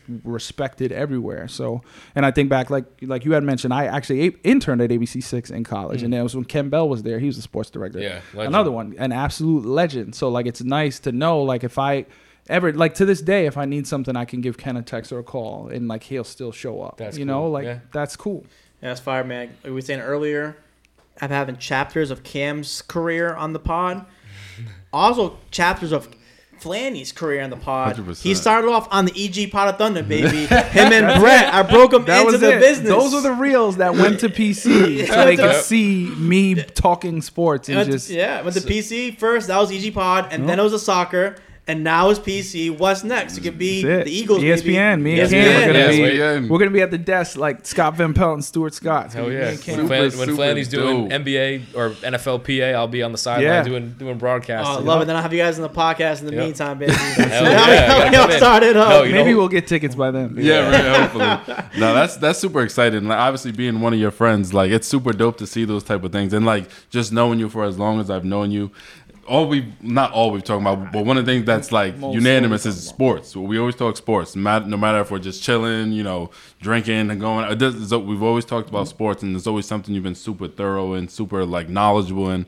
So to so to see you in that, um, to be able to like be the voice for PC is super dope. Like super like I don't know. I can't explain the excitement. Like I feel surreal. like you know what I'm saying. It's super surreal, and it's it's not even me. Like seeing one of your close friends be able to do something that you know they're gonna succeed in is super dope. So I just want to say congratulations to both you, of you brother. Thank you. on all those things. So Yeah, I think that's the part, and I think you know to Cam's point, he talked about you know the Missoula family. It's like yeah, obviously we do what we do because we love it, but also it's it's nice for you. You know, your friends are going to support you, but it's nice like where your friend can be genuinely proud of you and be able to go and be like, yeah, I know him. He, Yep. That's my friend who does that. Like that's awesome. It's a great feeling. It means one that people care about you and your well being, but also people support what you're doing, and not just blindly, not just because like yo, you're my boy, you can do that. It's like no, you actually can do that. Or if mm-hmm. you couldn't, I you know we're close enough to tell you, or me give you pointers or different things. Yeah. It's like you got to have that support. But yeah, it's so awesome to know there's an extension of you and people t- in terms of saying good things about you or sa- or sharing your work or helping you to network and putting you in spaces because of the connections you made. Yeah, man, it's far, man. I love to see that. Like, and it's, I did not know that. That's so dope that you show like clips of the podcast Yeah. and like you know having Cam on. I show people Cam stuff all the time. Even before I already you know met you, I, I will send them your stuff. And um, had a guy on yesterday, my boy Chris, and I'm like, oh yeah, having a guy tomorrow. He's ESPN. He's a Eyes guy. He's been ESPN. He's like, oh, that's fire. Send me some clips. I sent him some clips, and um, and I generally that was part of the original parts of the podcast where I wanted to do like the original vision is uh if someone can blow up from here, get an NIL deal or something like that, get a PC gig, uh, you know, hopefully end up, you know, you said, Jazz NBA gig at some point, and Yeah, have all, you all on our U, originally. all our. UMass guys need NIL deals. Hey, so how They about, how are about, tearing uh, it up. How Yeah, about man. Denson? Angel- Somebody like Denson just committed Denson, to bro. Yeah. Michigan State. Like that's huge. Yeah, yeah. I loved Yep. uh, picking you know young people's brains, and I mean obviously I grew up with Angel and, and Dante, but um, someone like him who I, I'm not really I don't really know him because he's obviously not in my age group. Yeah. But to see those kind of big commits, like it puts Rhode Island on. Yeah, you know? another one. I know Sean Montgomery. I know he's in Florida now, Yeah. but Yeah. he, you know, he's, he's a CF kid. Yeah. Like his dad's a CF legend. Like now he's down in Florida, and he's gonna choose between Florida, Florida State, Miami, Georgia, Crazy. LSU. Like that's a big deal. Yeah. You know, like even the other day there was a, a transfer from Rhode Island who plays at Oregon now. Who Yeah, they were AJ talking AJ about. Cornelius, they were talking about Yep. before the the Washington. Um, and Oregon matchup saying like you know he's now come in he's made an impact on that side of their line like you're starting to see it and I think of you gotta you be. good you hot You good? No, I gotta go to the bathroom. We're you, gotta, you gotta continue this. Continue. continue. I, I, I never do this. I have to go. So you gotta. Grab a truly on your way back.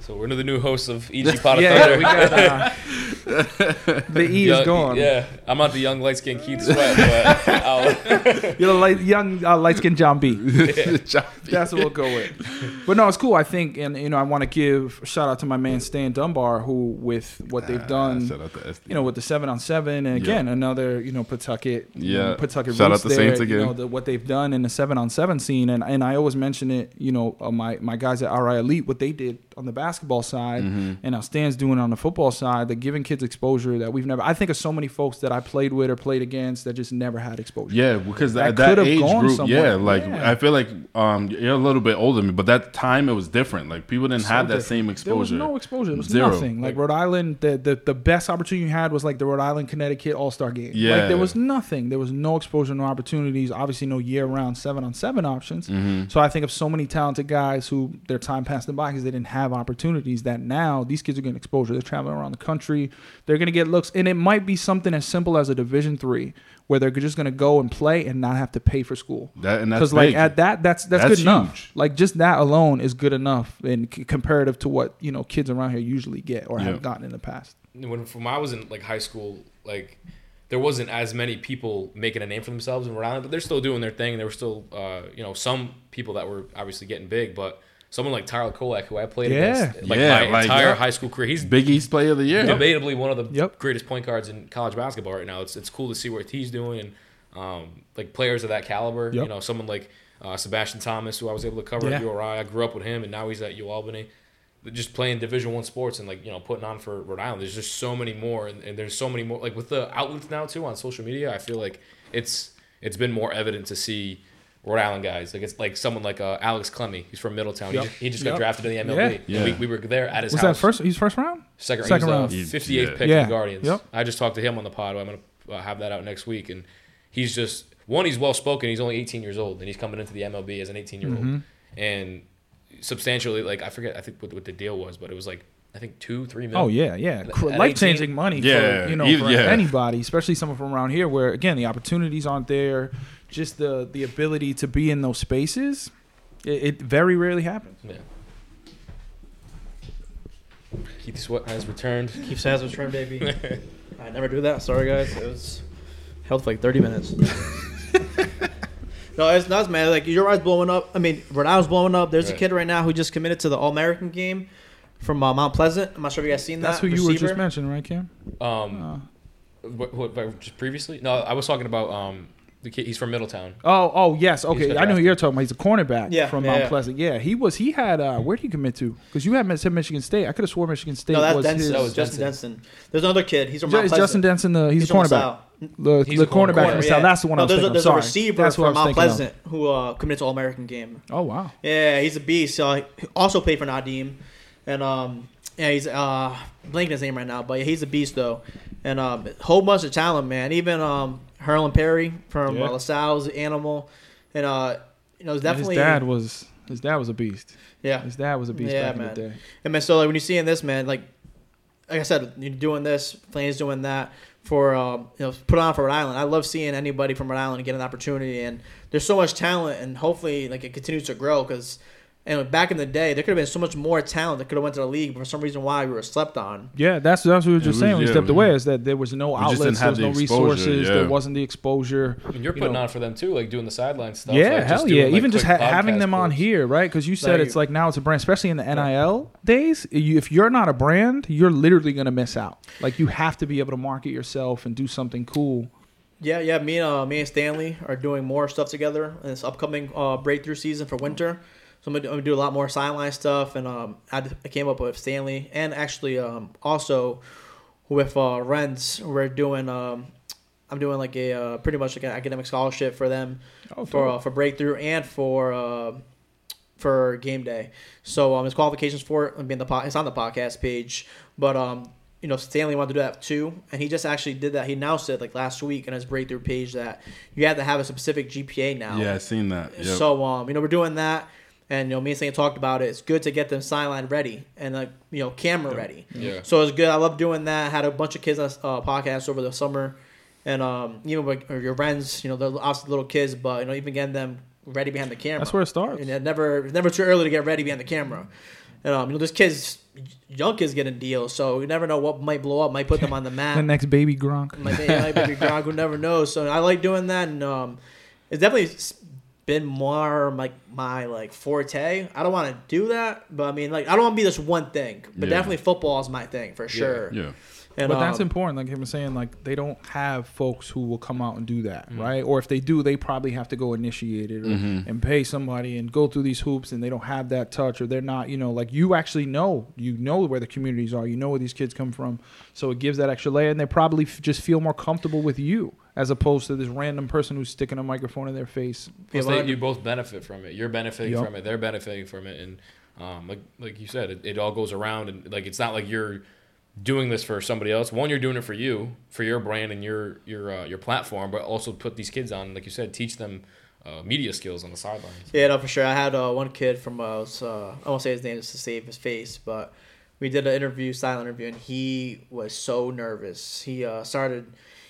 He wa- it was not good. I'm not gonna. lie. I was like, bro, let's relax. He started swearing. Um, he said a couple inappropriate words, and I'm like, you may not want to say that. I was like, But that's important too, because yeah, again, him learning hearing that from you in a in a something that's a lot lower stakes, now he avoids that in a in another big- possible yeah. situation. You have the kids who might be a little older; they're going to go on these recruiting visits. They're going to be in front of coaches or in front of these people, and they they might not know what to say, or they might not know what the difference is in this setting compared to that setting. Yeah, it can't happen at an early age. And like as me, just and this is I guess now my education hat going back on. Like I'm a com major, and I feel like being a com studies major is is something that should be like a prereq for everybody. Like you should have to take communications courses in school the same way you should take financial literacy, the same way you should take science or math. Like that's a skill you have to know how to communicate. It doesn't matter I what think your that should- job is. yeah, I doesn't think where that you should start live, in you high school, have to be like- able to communicate mm-hmm. effectively, verbally, non-verbally. You got to know how to pick up cues. You got to know how to read a room. And and obviously it translates so much more into sports and athletics because you're in those situations more. Yeah, and I think a testament to what you said as well, is where Stanley. I talked about it with Stanley. He's so good at that. He's he's so good at that. A hundred percent, and we talked about how he's like, bro. Like even when I came out with you, I feel comfortable with you because I know you know where I'm coming from, and he knows I'm not gonna set him up. So Yep. like, even if these kids There's no mess up, gotcha moments. Yeah. yeah, I'm not gonna be like I'm posting that even if he blows up. Like Stanley knows I'm not gonna do that to those kids. They know I'm from like the inner city too, so I think they feel comfortable with me behind the mic. Like they're definitely being themselves, opposed to like maybe someone else doing who knows. Like there's a random guy there in the sideline, you know. So I definitely, I think that helps out as well for sure. And uh, have you guys? Oh, you said we kind of dealt with it already. Have you dealt with like, anybody like knowing you like in person? Like it's kind of cool. when I went to a game day, a bunch of like young kids, and I came up like you're wearing the hat and the, the glasses, and everyone knew who I was. They're like, "Oh my god, that's that kid from TikTok." Literally, that's what I heard mad times. I'm like, "Damn, I post more on Instagram." I? Heard it. Me You know they're on TikTok. yeah. So like, have you dealt with those moments? Where you're like, "Oh, that's Cam" or something like that, or like, Um, yeah, I've, I've had a few. Nothing like on like a crazy like uh like scale like a you know someone like professional or something like that. But um, definitely with URI football like this year. Um, I mean, I was a I was a sideline reporter last year, but it was kind of like more like kind of like student newspaper type stuff. So it wasn't uh, as professional as I do now. So my role on the team is I'm a digital correspondent. So I'll do like a two minute package after the game with the highlights, stand ups, and all that stuff, and uh, post game sound from the coach, players that play well, and um, I don't, I don't only post that. I post. I've been doing a lot of like Rhody football like content. So uh, I did a video recently in the weight room. They ran me through like a weight room uh, training session. Um, I'm trying to get I'm trying to get Kasim Hill, who's the quarterback. I'm trying to get something like that on the field with him. But I've done stuff like that last year, so they've known me from that. But two of the videos that I posted recently kind of like blew up, and Barstool Rhody hit me up. I was gonna, yeah, yeah, dope, they hit me man. up, and uh, shout out my boy Nando. He's he's um he's been running the accounts. He's great with like the algorithms and how to like get fan engagement to come in and stuff like that. So he's like, anytime you do something like that with football, hit me up. We'll collab on it and get you recognition. So my last game, actually, I went. I was just walking down like because I have like the media pass. I'm in the locker rooms and I'm walking around, and they're like, I walked by and like no one like said anything. Like I'm boys with a few of the guys, like like close friends, but um, I didn't see them at that point. So I'm walking by. And as I passed the, a few, like uh, I think there was the offensive linemen and people from the offense, but like they were like, "Yo, that's Cam's corner." Oh, that's Cam's corner, and I'm like, I'm just, I, I kept walking. I was like, oh, that's cool. That's cool. That's a cool ass feeling. Um, other than that, I'm trying to think. Um, in Johnston, I always get recognized in Johnston if, if I'm at a store or something. That's that's really cool to be recognized in my hometown. Like, and then people talking to me about Danny and, and all that. So, That's other than fire. that, that's probably what I would say for that. I'm sure you do now too, like you said after games. and Yeah, yeah, I definitely had like you know, for instance, like when the Times came out on Thursday, you know, like I knew Brendan, he reached out to me for a couple quotes, but I didn't know it was going to be a story. I certainly didn't know it was going to be front page of sports. I didn't know it was going to be what it was. Uh, I thought it was just going to be like a couple notes on the website. Uh, so that was cool because I didn't even know the paper was out. Uh, I had saw the link to the story, and then I had a couple family members like, "Hey, you're in the paper today," or you know, after the fact, folks sending it to me. Uh, and that's cool. Yeah, like that's that's been I think the again the dopest thing from this is just the amount of outreach and people who've reached out who who I know aren't sports fans or PC fans, humbling, but it's It's just to to see and it's just like oh wow like that's really really cool. And like I said at the like the PC game just from late night madness to the scrimmage, those folks who saw me at the first one like oh Josh hey it's good to see you again like having those connections. And yeah it's very very humbling. It's it's one of those things where you kind of got to get used to it you know? It's like you said at first it's like it's easy to just kind of kind of keep your head down and then to yourself internally you're smiling big and having all these feelings but like it's yeah it's extremely humbling and also uh, it's good it's it's affirmation Mm. right it's say like oh wow i must be doing a good job if these people who owe me absolutely nothing are complimenting me or have good things to say because they don't have to Yeah. I need to get uh, that paper and have you sign it, Flame. Yeah, no, gotcha right. I need gotcha to put put it it up, up next here. to Tony Montana right there, baby. Next to Iverson, actually, maybe in the sports room. But um, yeah, uh, I went to a my boy Chris. He had a Bitcoin thing. He's been on the podcast a bunch of times. I'm gonna go support him, him and Max, and some other guy was there. He's like, he's talking blah blah blah. He's like, oh, this is my friend Efi He has a podcast. Some other dude out of nowhere was like, you're that podcast guy. I'm like. I guess. like, Yeah. like, that's pretty cool. I, mean, I did not expect to hear that, so that's pretty dope. But um, yeah, it's pretty dope, man. I love to hear the success for you and Flanny. Oh, you and Flanny, and um, you know, so get Elray back in this conversation. I, I've been holding this in for the sports podcast and off the NFL one. Do you still stand by you saying you would take Dak over Tua? Do I still stand by that? We're talking based off. The, You and my guy, My guy Ross, he's also a Cowboys fan, asked him the same thing. He said Dak over Tua, not even a question. This what this was last year. This is before the season started. When Yeah. when Tua was actively concussed. no, no, no. This is like during Oh, okay. off season, off season, off season, off season. They do they do talk about Dak like he's the next Tom Brady on ESPN. They he is on It's- every, every single day. headline. It's because man. it's because it's, It's the Cowboys. It yeah, is, it and is. that's the thing. It is. It is. Um, every, I- yeah, every day it's the same. Like even my my fiance does knows nothing else about, about sports. But knows Dak typically Prescott- in the morning, like the hap- the time I happen to be get, getting ready is when Get Up is on. Yeah. So like I'll have Get Up in the background. Every day she's like, they're talking about Dak again, and I'm like, yeah. She she Every couldn't day. pick Dak out of a lineup, but Yeah. she's like, they're talking about him again. I'm like, yeah. It's like you have to. Um, right now, oof, that's tough Tough. for me. Come on, bro. tough for me. tough for me. Um, How's that even a thought, bro? part of me loves that. This is this is you're Jerry Jones, bro. You're Jerry no, Jones. no, no, no. But I said earlier, I said earlier in the podcast, like if we got, like you know what I'm saying, like if there was someone ava- better available, I wouldn't be against it. If I'm- Tua was available, if Tua, I don't. He's Tua, not. but- Tua's having a year. Tua's playing well. He's playing well. I can't say career wise he's better than Dak. Do you think he's like an established quarterback, or is he kind of I still think up in the air? I think Tua's an established quarterback, but I also think Dak's an Uh, established yeah, I would quarterback. say Dak's an established, quarterback. I, mean, think he's. I don't think Dak's a tier one quarterback. I think he's No. a tier two, and I would probably put Tua as a tier two quarterback. I don't think he's like elite number one quarterback. I think that's fair. I wouldn't argue that. And I think, like, if you're saying, hey, if I'm drafting a team tomorrow, am I taking Tua or Dak? You take Tua. put Tua, 'cause, yeah, you know, of just course. The, the youth, Yeah. whatever, what you still can see. Obviously, those those concussions scare the shit out of me in terms Yeah. of Tua. Um, and he has those moments every now and then. Thankfully, this year he's cut down on them where he throws the ball and you're like, yo, Tua, who the fuck were you throwing that? to? There's nobody over there. Um, he has those moments, but he's still young. And I think I was having this conversation the other day. I think about it more in basketball terms, but even in the NFL, we don't give guys enough time to, Yeah. to become a pro. Mhm. Like basketball, if you're not the rookie of the year, they're sending you They're like, to "Oh." the Euro League, and it's just like, yo, Football's slow down. too, yeah, because of, like, football is such the- so short. the The average is like three yeah. years is the average Mm-hmm. playing time.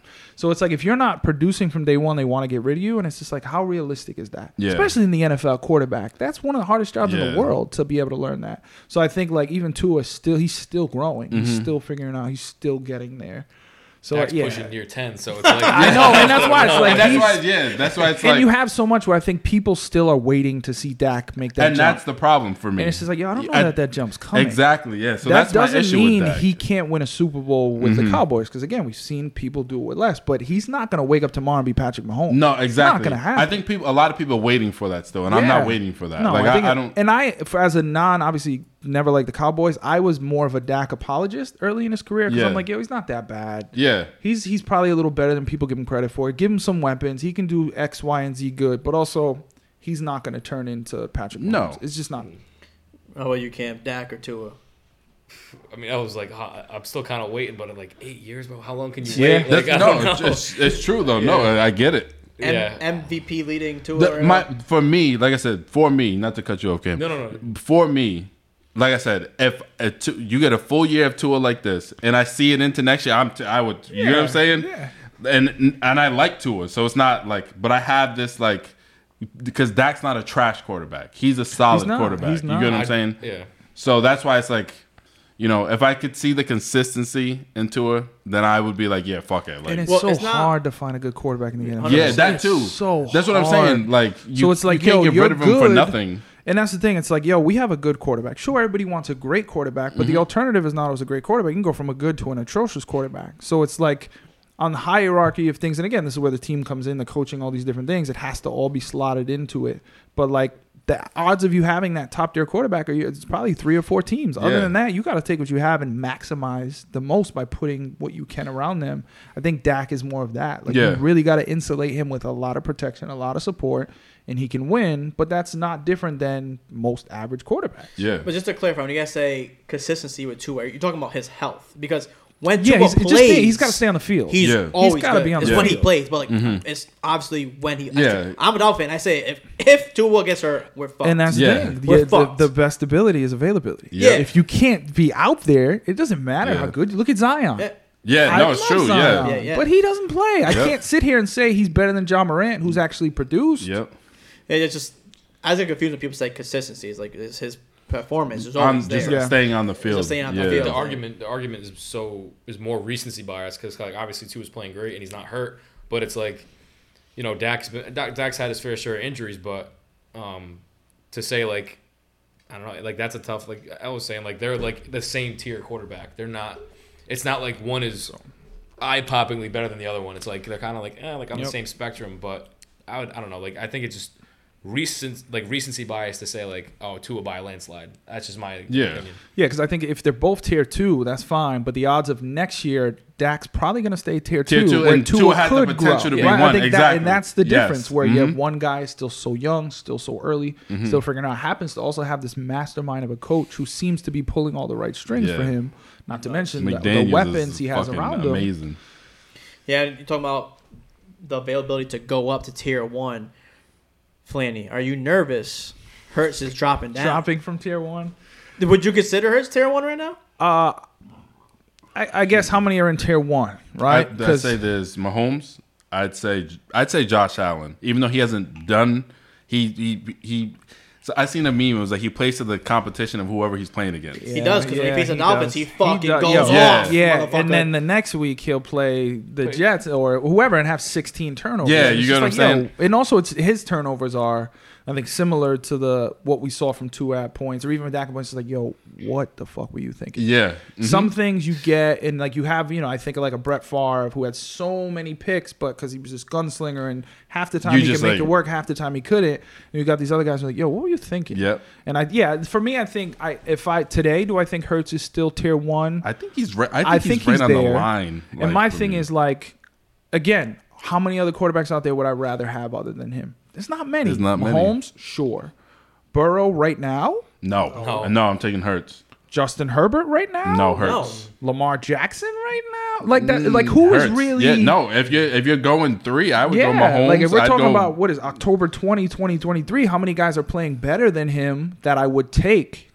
Not many. Yeah, So I like agree. I'm still I still feel fine with him.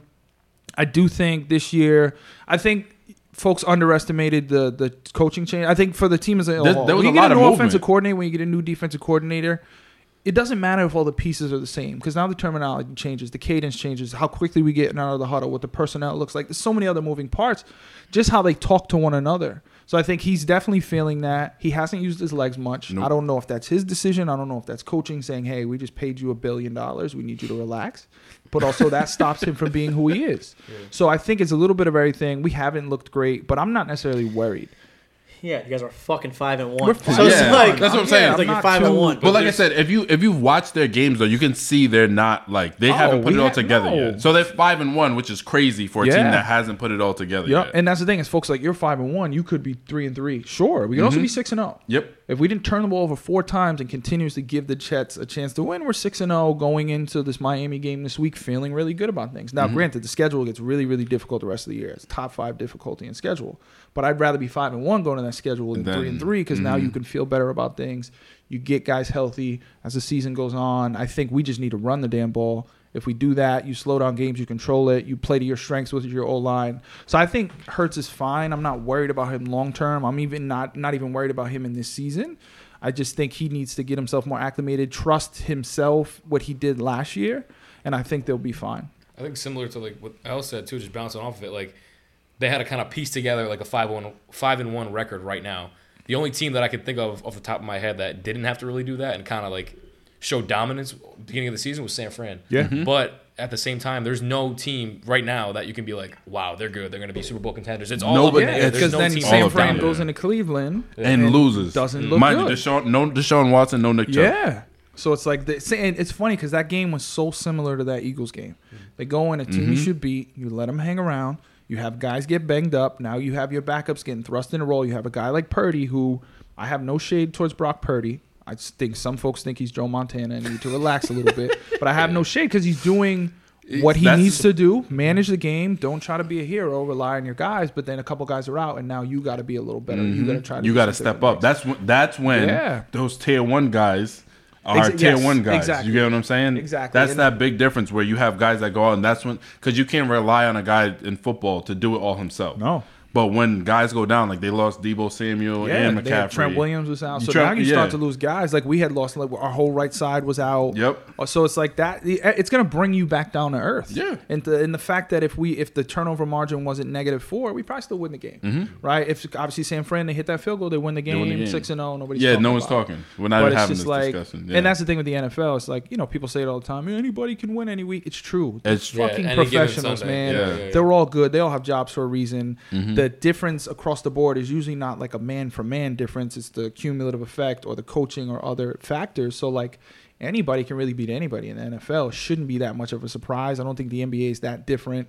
It's just these guys are pros. They're gonna have off nights or they're gonna have other nights where guys are just better. You can't read too much into it. Yeah, definitely not. But um, you know, we're wrapping up on this one right here. It's two closing ones. Sunday night, who's winning, baby? Flanny, what do you think?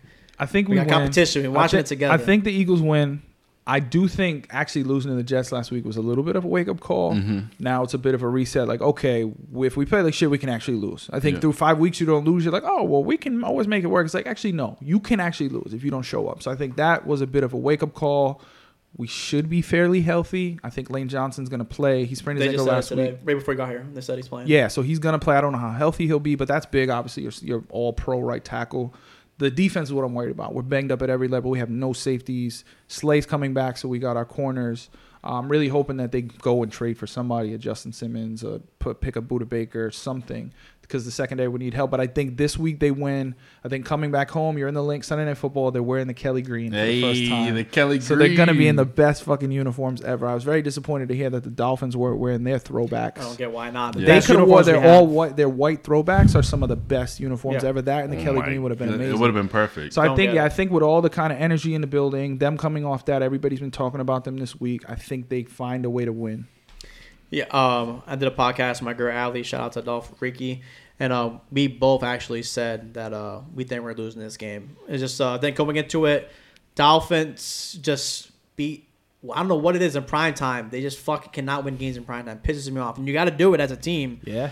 But um, it's something Like last year about the it. Giants, who please stop putting the Giants in prime time. Oh my What the god! fuck? been- did you I've see been that? saying that, Did yeah. you see the? They've had uh, what four time prime games out of six? Yeah, Or it's crazy. three- Did like you what? see the Christmas Eve game? I think the Patriots and Broncos. That's getting flexed, bro. Yeah. That's that. Has, That's that you getting better flexed. get rid of that fucking game 100 percent because that game, Cowboys and Dolphins are playing that game. Yeah. How isn't that a fl- fucking prime time game? Yeah, That's ridiculous. Yeah. On Christmas, Broncos- we got four, we got all these basketball matchups to choose from. You want us to watch this? It's Come on. embarrassing. It's like, for, Well, I that mean, was like the Chicago Denver from last week. Everybody was talking about Oh like this. God. Who would watch this? crazy. Did not. Uh, But um, yeah, I think we're gonna lose that game. But end off this one, NFL Super Bowl predictions. L, what are you thinking? Cowboys offense, maybe let's get it. If, it's, again, I'm not gonna. Uh, there's not gonna Super be a situation. What, so, all right. So ideally, this is how it's gonna go. We're gonna see the Eagles twice, of course. We always do. We're gonna win both of those. Okay. Both. The I- one, I- in a, and cou- I- the one in a couple weeks is where. uh, it's in Philly. Okay. It's in Philly. Yeah. So Okay. That um, makes me feel better. That's gonna be a tough one. Uh, But it's Because the one at the end of the year may not mean may not anything mean just anything because of when it is. yeah. But divisional games, especially against the Eagles rivalry, it's always a tough game. But I think It's always a toss-up. It's like a it's like a grind. So I, I got to pick my team. Um, I think we'll run into the Niners again at some point because they've had our number the past two years. So I think According to your guys, they can't wait for that matchup. me too. Uh, we'll run that back and we'll see a different we'll see a different game plan. Hopefully. Um, so I, I'm gonna go Cowboys, and I'm gonna. Back in the Super Bowl. deja, deja vu. Make sure you have this cut up ready. I'm gonna go Cowboys. Uh, I'm gonna go Cowboys and Dolphins. Let's Okay. get it, baby. 'Cause I, I don't know who comes out of the AFC. I was just thinking. That, that's a like, toss up. I Yeah, don't, I don't know. I don't love. I uh, it's Kansas City is gonna be Kansas City. It's hard to bet against them, but yeah, I wouldn't. I wouldn't put any money on them. Yeah, no, wouldn't because there's just there's no uh, there's no sure thing out the AFC for sure. There's no sure thing in either yeah, one. I, But yeah, I, I, yeah. I don't Unbiased those here because you already cleaned them out of here. So It's a what are little you easier for you to say it now. What am I, what am I thinking? Oh, Um, definitely easy for me. I don't know. I like I said, I'm kind of checked out after having to watch the Giants every week. but I think it's a little like too early. Um, Cam's ready for basketball season. yeah, I'm so locked in for basketball. Like, Knicks are probably gonna upset me just as much as the Giants, but I'm ready. I'm, I'm ready. Um, I don't know. I mean, like I said, again, like the AFC, it's tough. It's like always a toss up. Um, uh, me personally, I know people don't, but I love watching Kansas City play. I love Patrick Mahomes. Me too. Yeah. How so can you not? how can you not? How can you root against someone that's like we're got- witnessing history? You So got the I- Swifties on and he their plays the side. game. He plays the game shit. the I right don't way like that. too. That's the worst part about football right Swifties on now. their side. I don't know. I mean, I would say yeah, either Miami or Kansas. I'll, I'll take Kansas City just because of if I was a betting man, I would take Kansas City. Sorry, Efi, but uh, So we're getting anonymous off the course of the board. NFC. I don't know, man. I mean, San, San Fran's the NFC, right? Yeah. I'd probably if they, if they can keep up, you know, They're dominant. yeah, I would say San Fran and San Fran and Kansas City. I would say that. I'm sticking with my prediction to Patrick in September. I'm booking my refundable flight and refundable hotel to Vegas. Very It's upcoming soon. I'm going. Super Bowl's in Vegas this year? Yeah. Oh fuck. Dude, Dolphins Eagles, we're going, baby. if that happens, yeah. we're sorry, baby, we gotta go. Pay for the trip when we get to the first crop stage. I am going Miami over Niners, baby. Let's get it. Uh, I'm gonna just get this out the way quick. NFC, I'm picking the Niners. Yeah. I obviously I'm an Eagles fan. I think they absolutely can get there. If I'm picking right now, I'm thinking those are the two. I think Dallas. I think Dallas will make the playoffs, which uh, even that is a lot for me usually to say. Because Yeah. the clock the clock hits December and they forget how to play football. But I think they will make the playoffs, whether it is the division or wild card. I think both Philly and Dallas get in. Uh, I definitely think Philly can get back 100%. If they get healthy defensively, get back to their identity, run the ball, I think they 100% can get back. Um, but if I pick today, I'm saying Niners. I think they're the most complete the team most in the complete. NFC. That defense is loaded. That front I line. don't. Yeah, they don't get enough credit. Fred Warner is like a whole linebacking core by himself. I didn't know he was Spanish. First off, That's so Oh, I don't think I knew that either. yeah, he was on the Flat American uh, commercial. Oh wow. I was like, what the hell? Cool. yeah, he's a he's an absolute beast. I think he's probably one of the most. He's not underrated, but I still think he's underrated in terms of how good he is. Uh, and that offense, McCaffrey, what is it, thirteen? How many straight games 13 right touchdown? he's so good. Deebo, I think Aiyuk still has another level think to reach. I think he's he's the best wide he's receiver on that team. by a mile. Yeah. So I think like yeah, last year I was on his bandwagon. I think I was a year early. the year he's before. I think the year before too. You Might because I was yeah. drafting him. I, I, Mhm. he was great in college. I thought he was going to tear it up last year. It didn't translate, but I think he's going to get there. I like their weapons. I like Purdy. I have no, you know, he, he, he does what he needs to do. There's no shame. He's like Jimmy Garoppolo, kind of like He, 2.0. he is. He is. He is a little bit like Garoppolo in terms of like he's not going to make the mistake. He's going to manage the game. Uh, I think a little bit of like a. Obviously, he's not the athlete of Russell Wilson, but Mm-hmm. like Russell Wilson on the Seattle teams was like Russell, just do you, don't make mistakes. Yeah, those those So I early think Purdy teams. can be similar. Um, obviously, he's got to grow. Do I still like, for instance, like last year, even though we knocked him out of the game and he didn't play, I was like feasting on the fact that we were getting to play against him in Philly. Yep. And throw, so I think if you throw him in the fire, obviously you still got to see something from him. But I think if San Fran stays healthy, they they got to be the favorite. They're probably Yeah. the favorites. AFC for me is the big toss up. Like it's it, I, how do you not say Kansas City, right? But I guess for the sake of But switching it up, make me feel good. no, so right, you would think Kansas City. I thought Cincinnati coming into the year. I thought this was really going to be Cincinnati's They- yeah, year. they look. They've been disappointing. Buffalo, I just can't trust can't- Buffalo. can't I, I don't think. I'll ever trust Buffalo Nope. until I actually get there and do it. Baltimore's another sneaky one where I thought if they could have stayed healthy, they could have made a run. There's no teams in the AFC that are like confident in that, but I guess all that brings me to the one team who I think if they put it all together, Jalen Ramsey's back this week. He's not playing this week, but he comes back. Now you get an forgot about player. Jalen You throw him in the secondary, he can play safety. He can play the slot. He can play your number one guy outside. You have the depth up front. Tua stays healthy. Those playmakers are arguably the best in there. Uh, Devon, backfield. A- I want to say Devon A. Chan, who The- for his entire life has been A. Chain, and I think I was the only person in the world who knew that Yeah. from when he was at A and M. Now he scores touchdowns. He changes his name. But him That and backfield, Mostert, and Mostert that together backfield, McDaniel, I think, is that type of mastermind who also is not afraid to take chances, try different things. I think if they stay healthy, I think it's the Super Bowl's probably Niners and uh, Dolphins. That'd be an entertaining one at least. Uh, Yeah, I- not I- even not being biased. It's the first time in my life I've ever uttered Dolphins in Super Bowl, but I think it could really, I really do think it could happen. Yeah, maybe. I and that's after happens. losing tomorrow I, or Sunday. I, I still Yeah. think The they Dolph- yeah, can the- get there. Yeah, I mean, you know, I predict. I think I predicted us like thirteen at four. You know, I don't think we're gonna go one game lost. You know, losses are gonna happen. Yeah, happen. you, You- you want to get from those them. out the way. Yeah, you learn from them, get them out the way. You know, as long as it's competitive, as long as it's not another fucking Bills game. If it's not another Bills game, that's concerning. you know, And I but if it's like a you lost my field goal, you're in it the entire game, or you live and you learn. Like even if we like win, it's not that big of a deal. We're gonna lose some other one. We're not gonna go fucking It's gonna sixteen and happen. one. It's so, the NFL. It's gonna happen. Yeah. You're probably better off having some some losses Get at 'em out the particular way. points in the season than Mhm. trying to think you can run the table. But yeah, no, I think that makes sense. I think it particularly it's now heightened a little bit where only the number one seed gets that uh, gets that home like field, that, gets the for sure. bye, and gets I all of that. that- So I think that's another thing where as long as you win division, then yeah, because I don't think you want to go to Buffalo or I No. think you want to go to some of these places. But if you can get that home field and have folks coming down to Miami, Yeah. I think you feel confident. Oh, I'll be there losing my fucking mind. we get fucking second seed, hopefully first seed. But even if we get home, maybe hope fucking host a game, I'll be absurd there. Probably grok Yeah, that would be my the first time in ages that they Oh, hosted a playoff ages. game. Holy Host a playoff game? shit. What? The nineties. I mean, definitely Yeah. never two thousands. Yeah, no, damn sure. probably probably Marino. Yeah, not for sure. It wasn't Pennington or any of those bums. no, it was not. We were definitely all away games. No, actually, we did host a game. We did in uh, Pennington. We won the division when Brady got hurt. Okay. We got fucking ransacked by the Ravens. we lost like 38 to 13, motherfuckers. And they always kick our ass in the playoffs, bro. It's so fucking annoying. But that's why that's why Baltimore always is sneaky for me because their Those fuckers. coaching is so good. Mm-hmm. They always show up when they need to. Lamar is such an enigma at the quarterback position. He can do so many different things. Their defense is usually pretty good. So like they're one of those sneaky teams that you don't want to see them Yeah. in the playoffs. They'll make a run for sure. Lamar Dak. Oh God, Right now, L.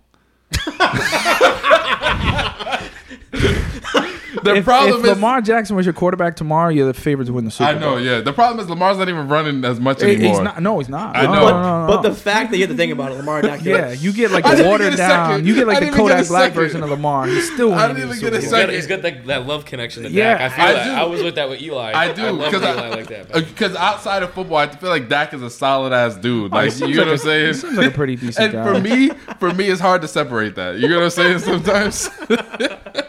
but if if that if Lamar right now, I take Lamar. I take Lamar. 100%. I think I think Don't- you asked me that like a year or two ago. I was like Dak. Don't be the It's like Falcons. oh, we, we can ride with Ridder and makes us fucking Yo, a contender. Fun, the I was watching McAfee show the other day, and they were showing just all still images of Arthur Smith's face on all the interceptions from Ridder, and it was so hilarious, so funny. I'm like, yo, how bad is it? It's it's got to be. But this is also where, and this is a big issue I have. I think of Zach Wilson. I think of all these guys, Trey Lance, all these guys who do absolutely nothing in college Mhm. or do something against terrible competition. Yeah, and you're like- and come into the league and they're like, oh yeah, we're gonna make you our number one pick and give you a Mhm. billion dollars. Like, yo, this person has done nothing in the college level. Like a Trey Lance played like ten games in college against fucking no offense, guys who played like one double A football. Yeah. Like you think that guy's gonna be now like it just Carry doesn't. team. And, And I- and even Brock Purdy, Mr. Irrelevant, sure he played at he played at Iowa State, so he played against good competition. He played for a long time, put a lot of good things on tape, learned how to play the position. It's translated. hmm You can see it. You can see that the difference is drastic. There's Yeah. a reason why Brock Purdy is the quarterback and Trey Lance isn't even on yeah, the team anymore. yeah. So well, he's going to be your starting quarterback soon, Al, so get used to it. Hell no. that's, the, that's the thing that I hate. As soon as they traded for him, I was like, bro, Oh, everybody. was so the amount funny. of text It I got. so Oh, so Trey Lance, new starting especially if quarterback. Dak looks I'm like, bad, yeah. it's like yeah, give the reins to this guy who's never played. sure. Give me Cooper Rush. But that is yeah, and fucking Cooper Rush. Even when he won a couple games, they were like, "Stay with Cooper Rush."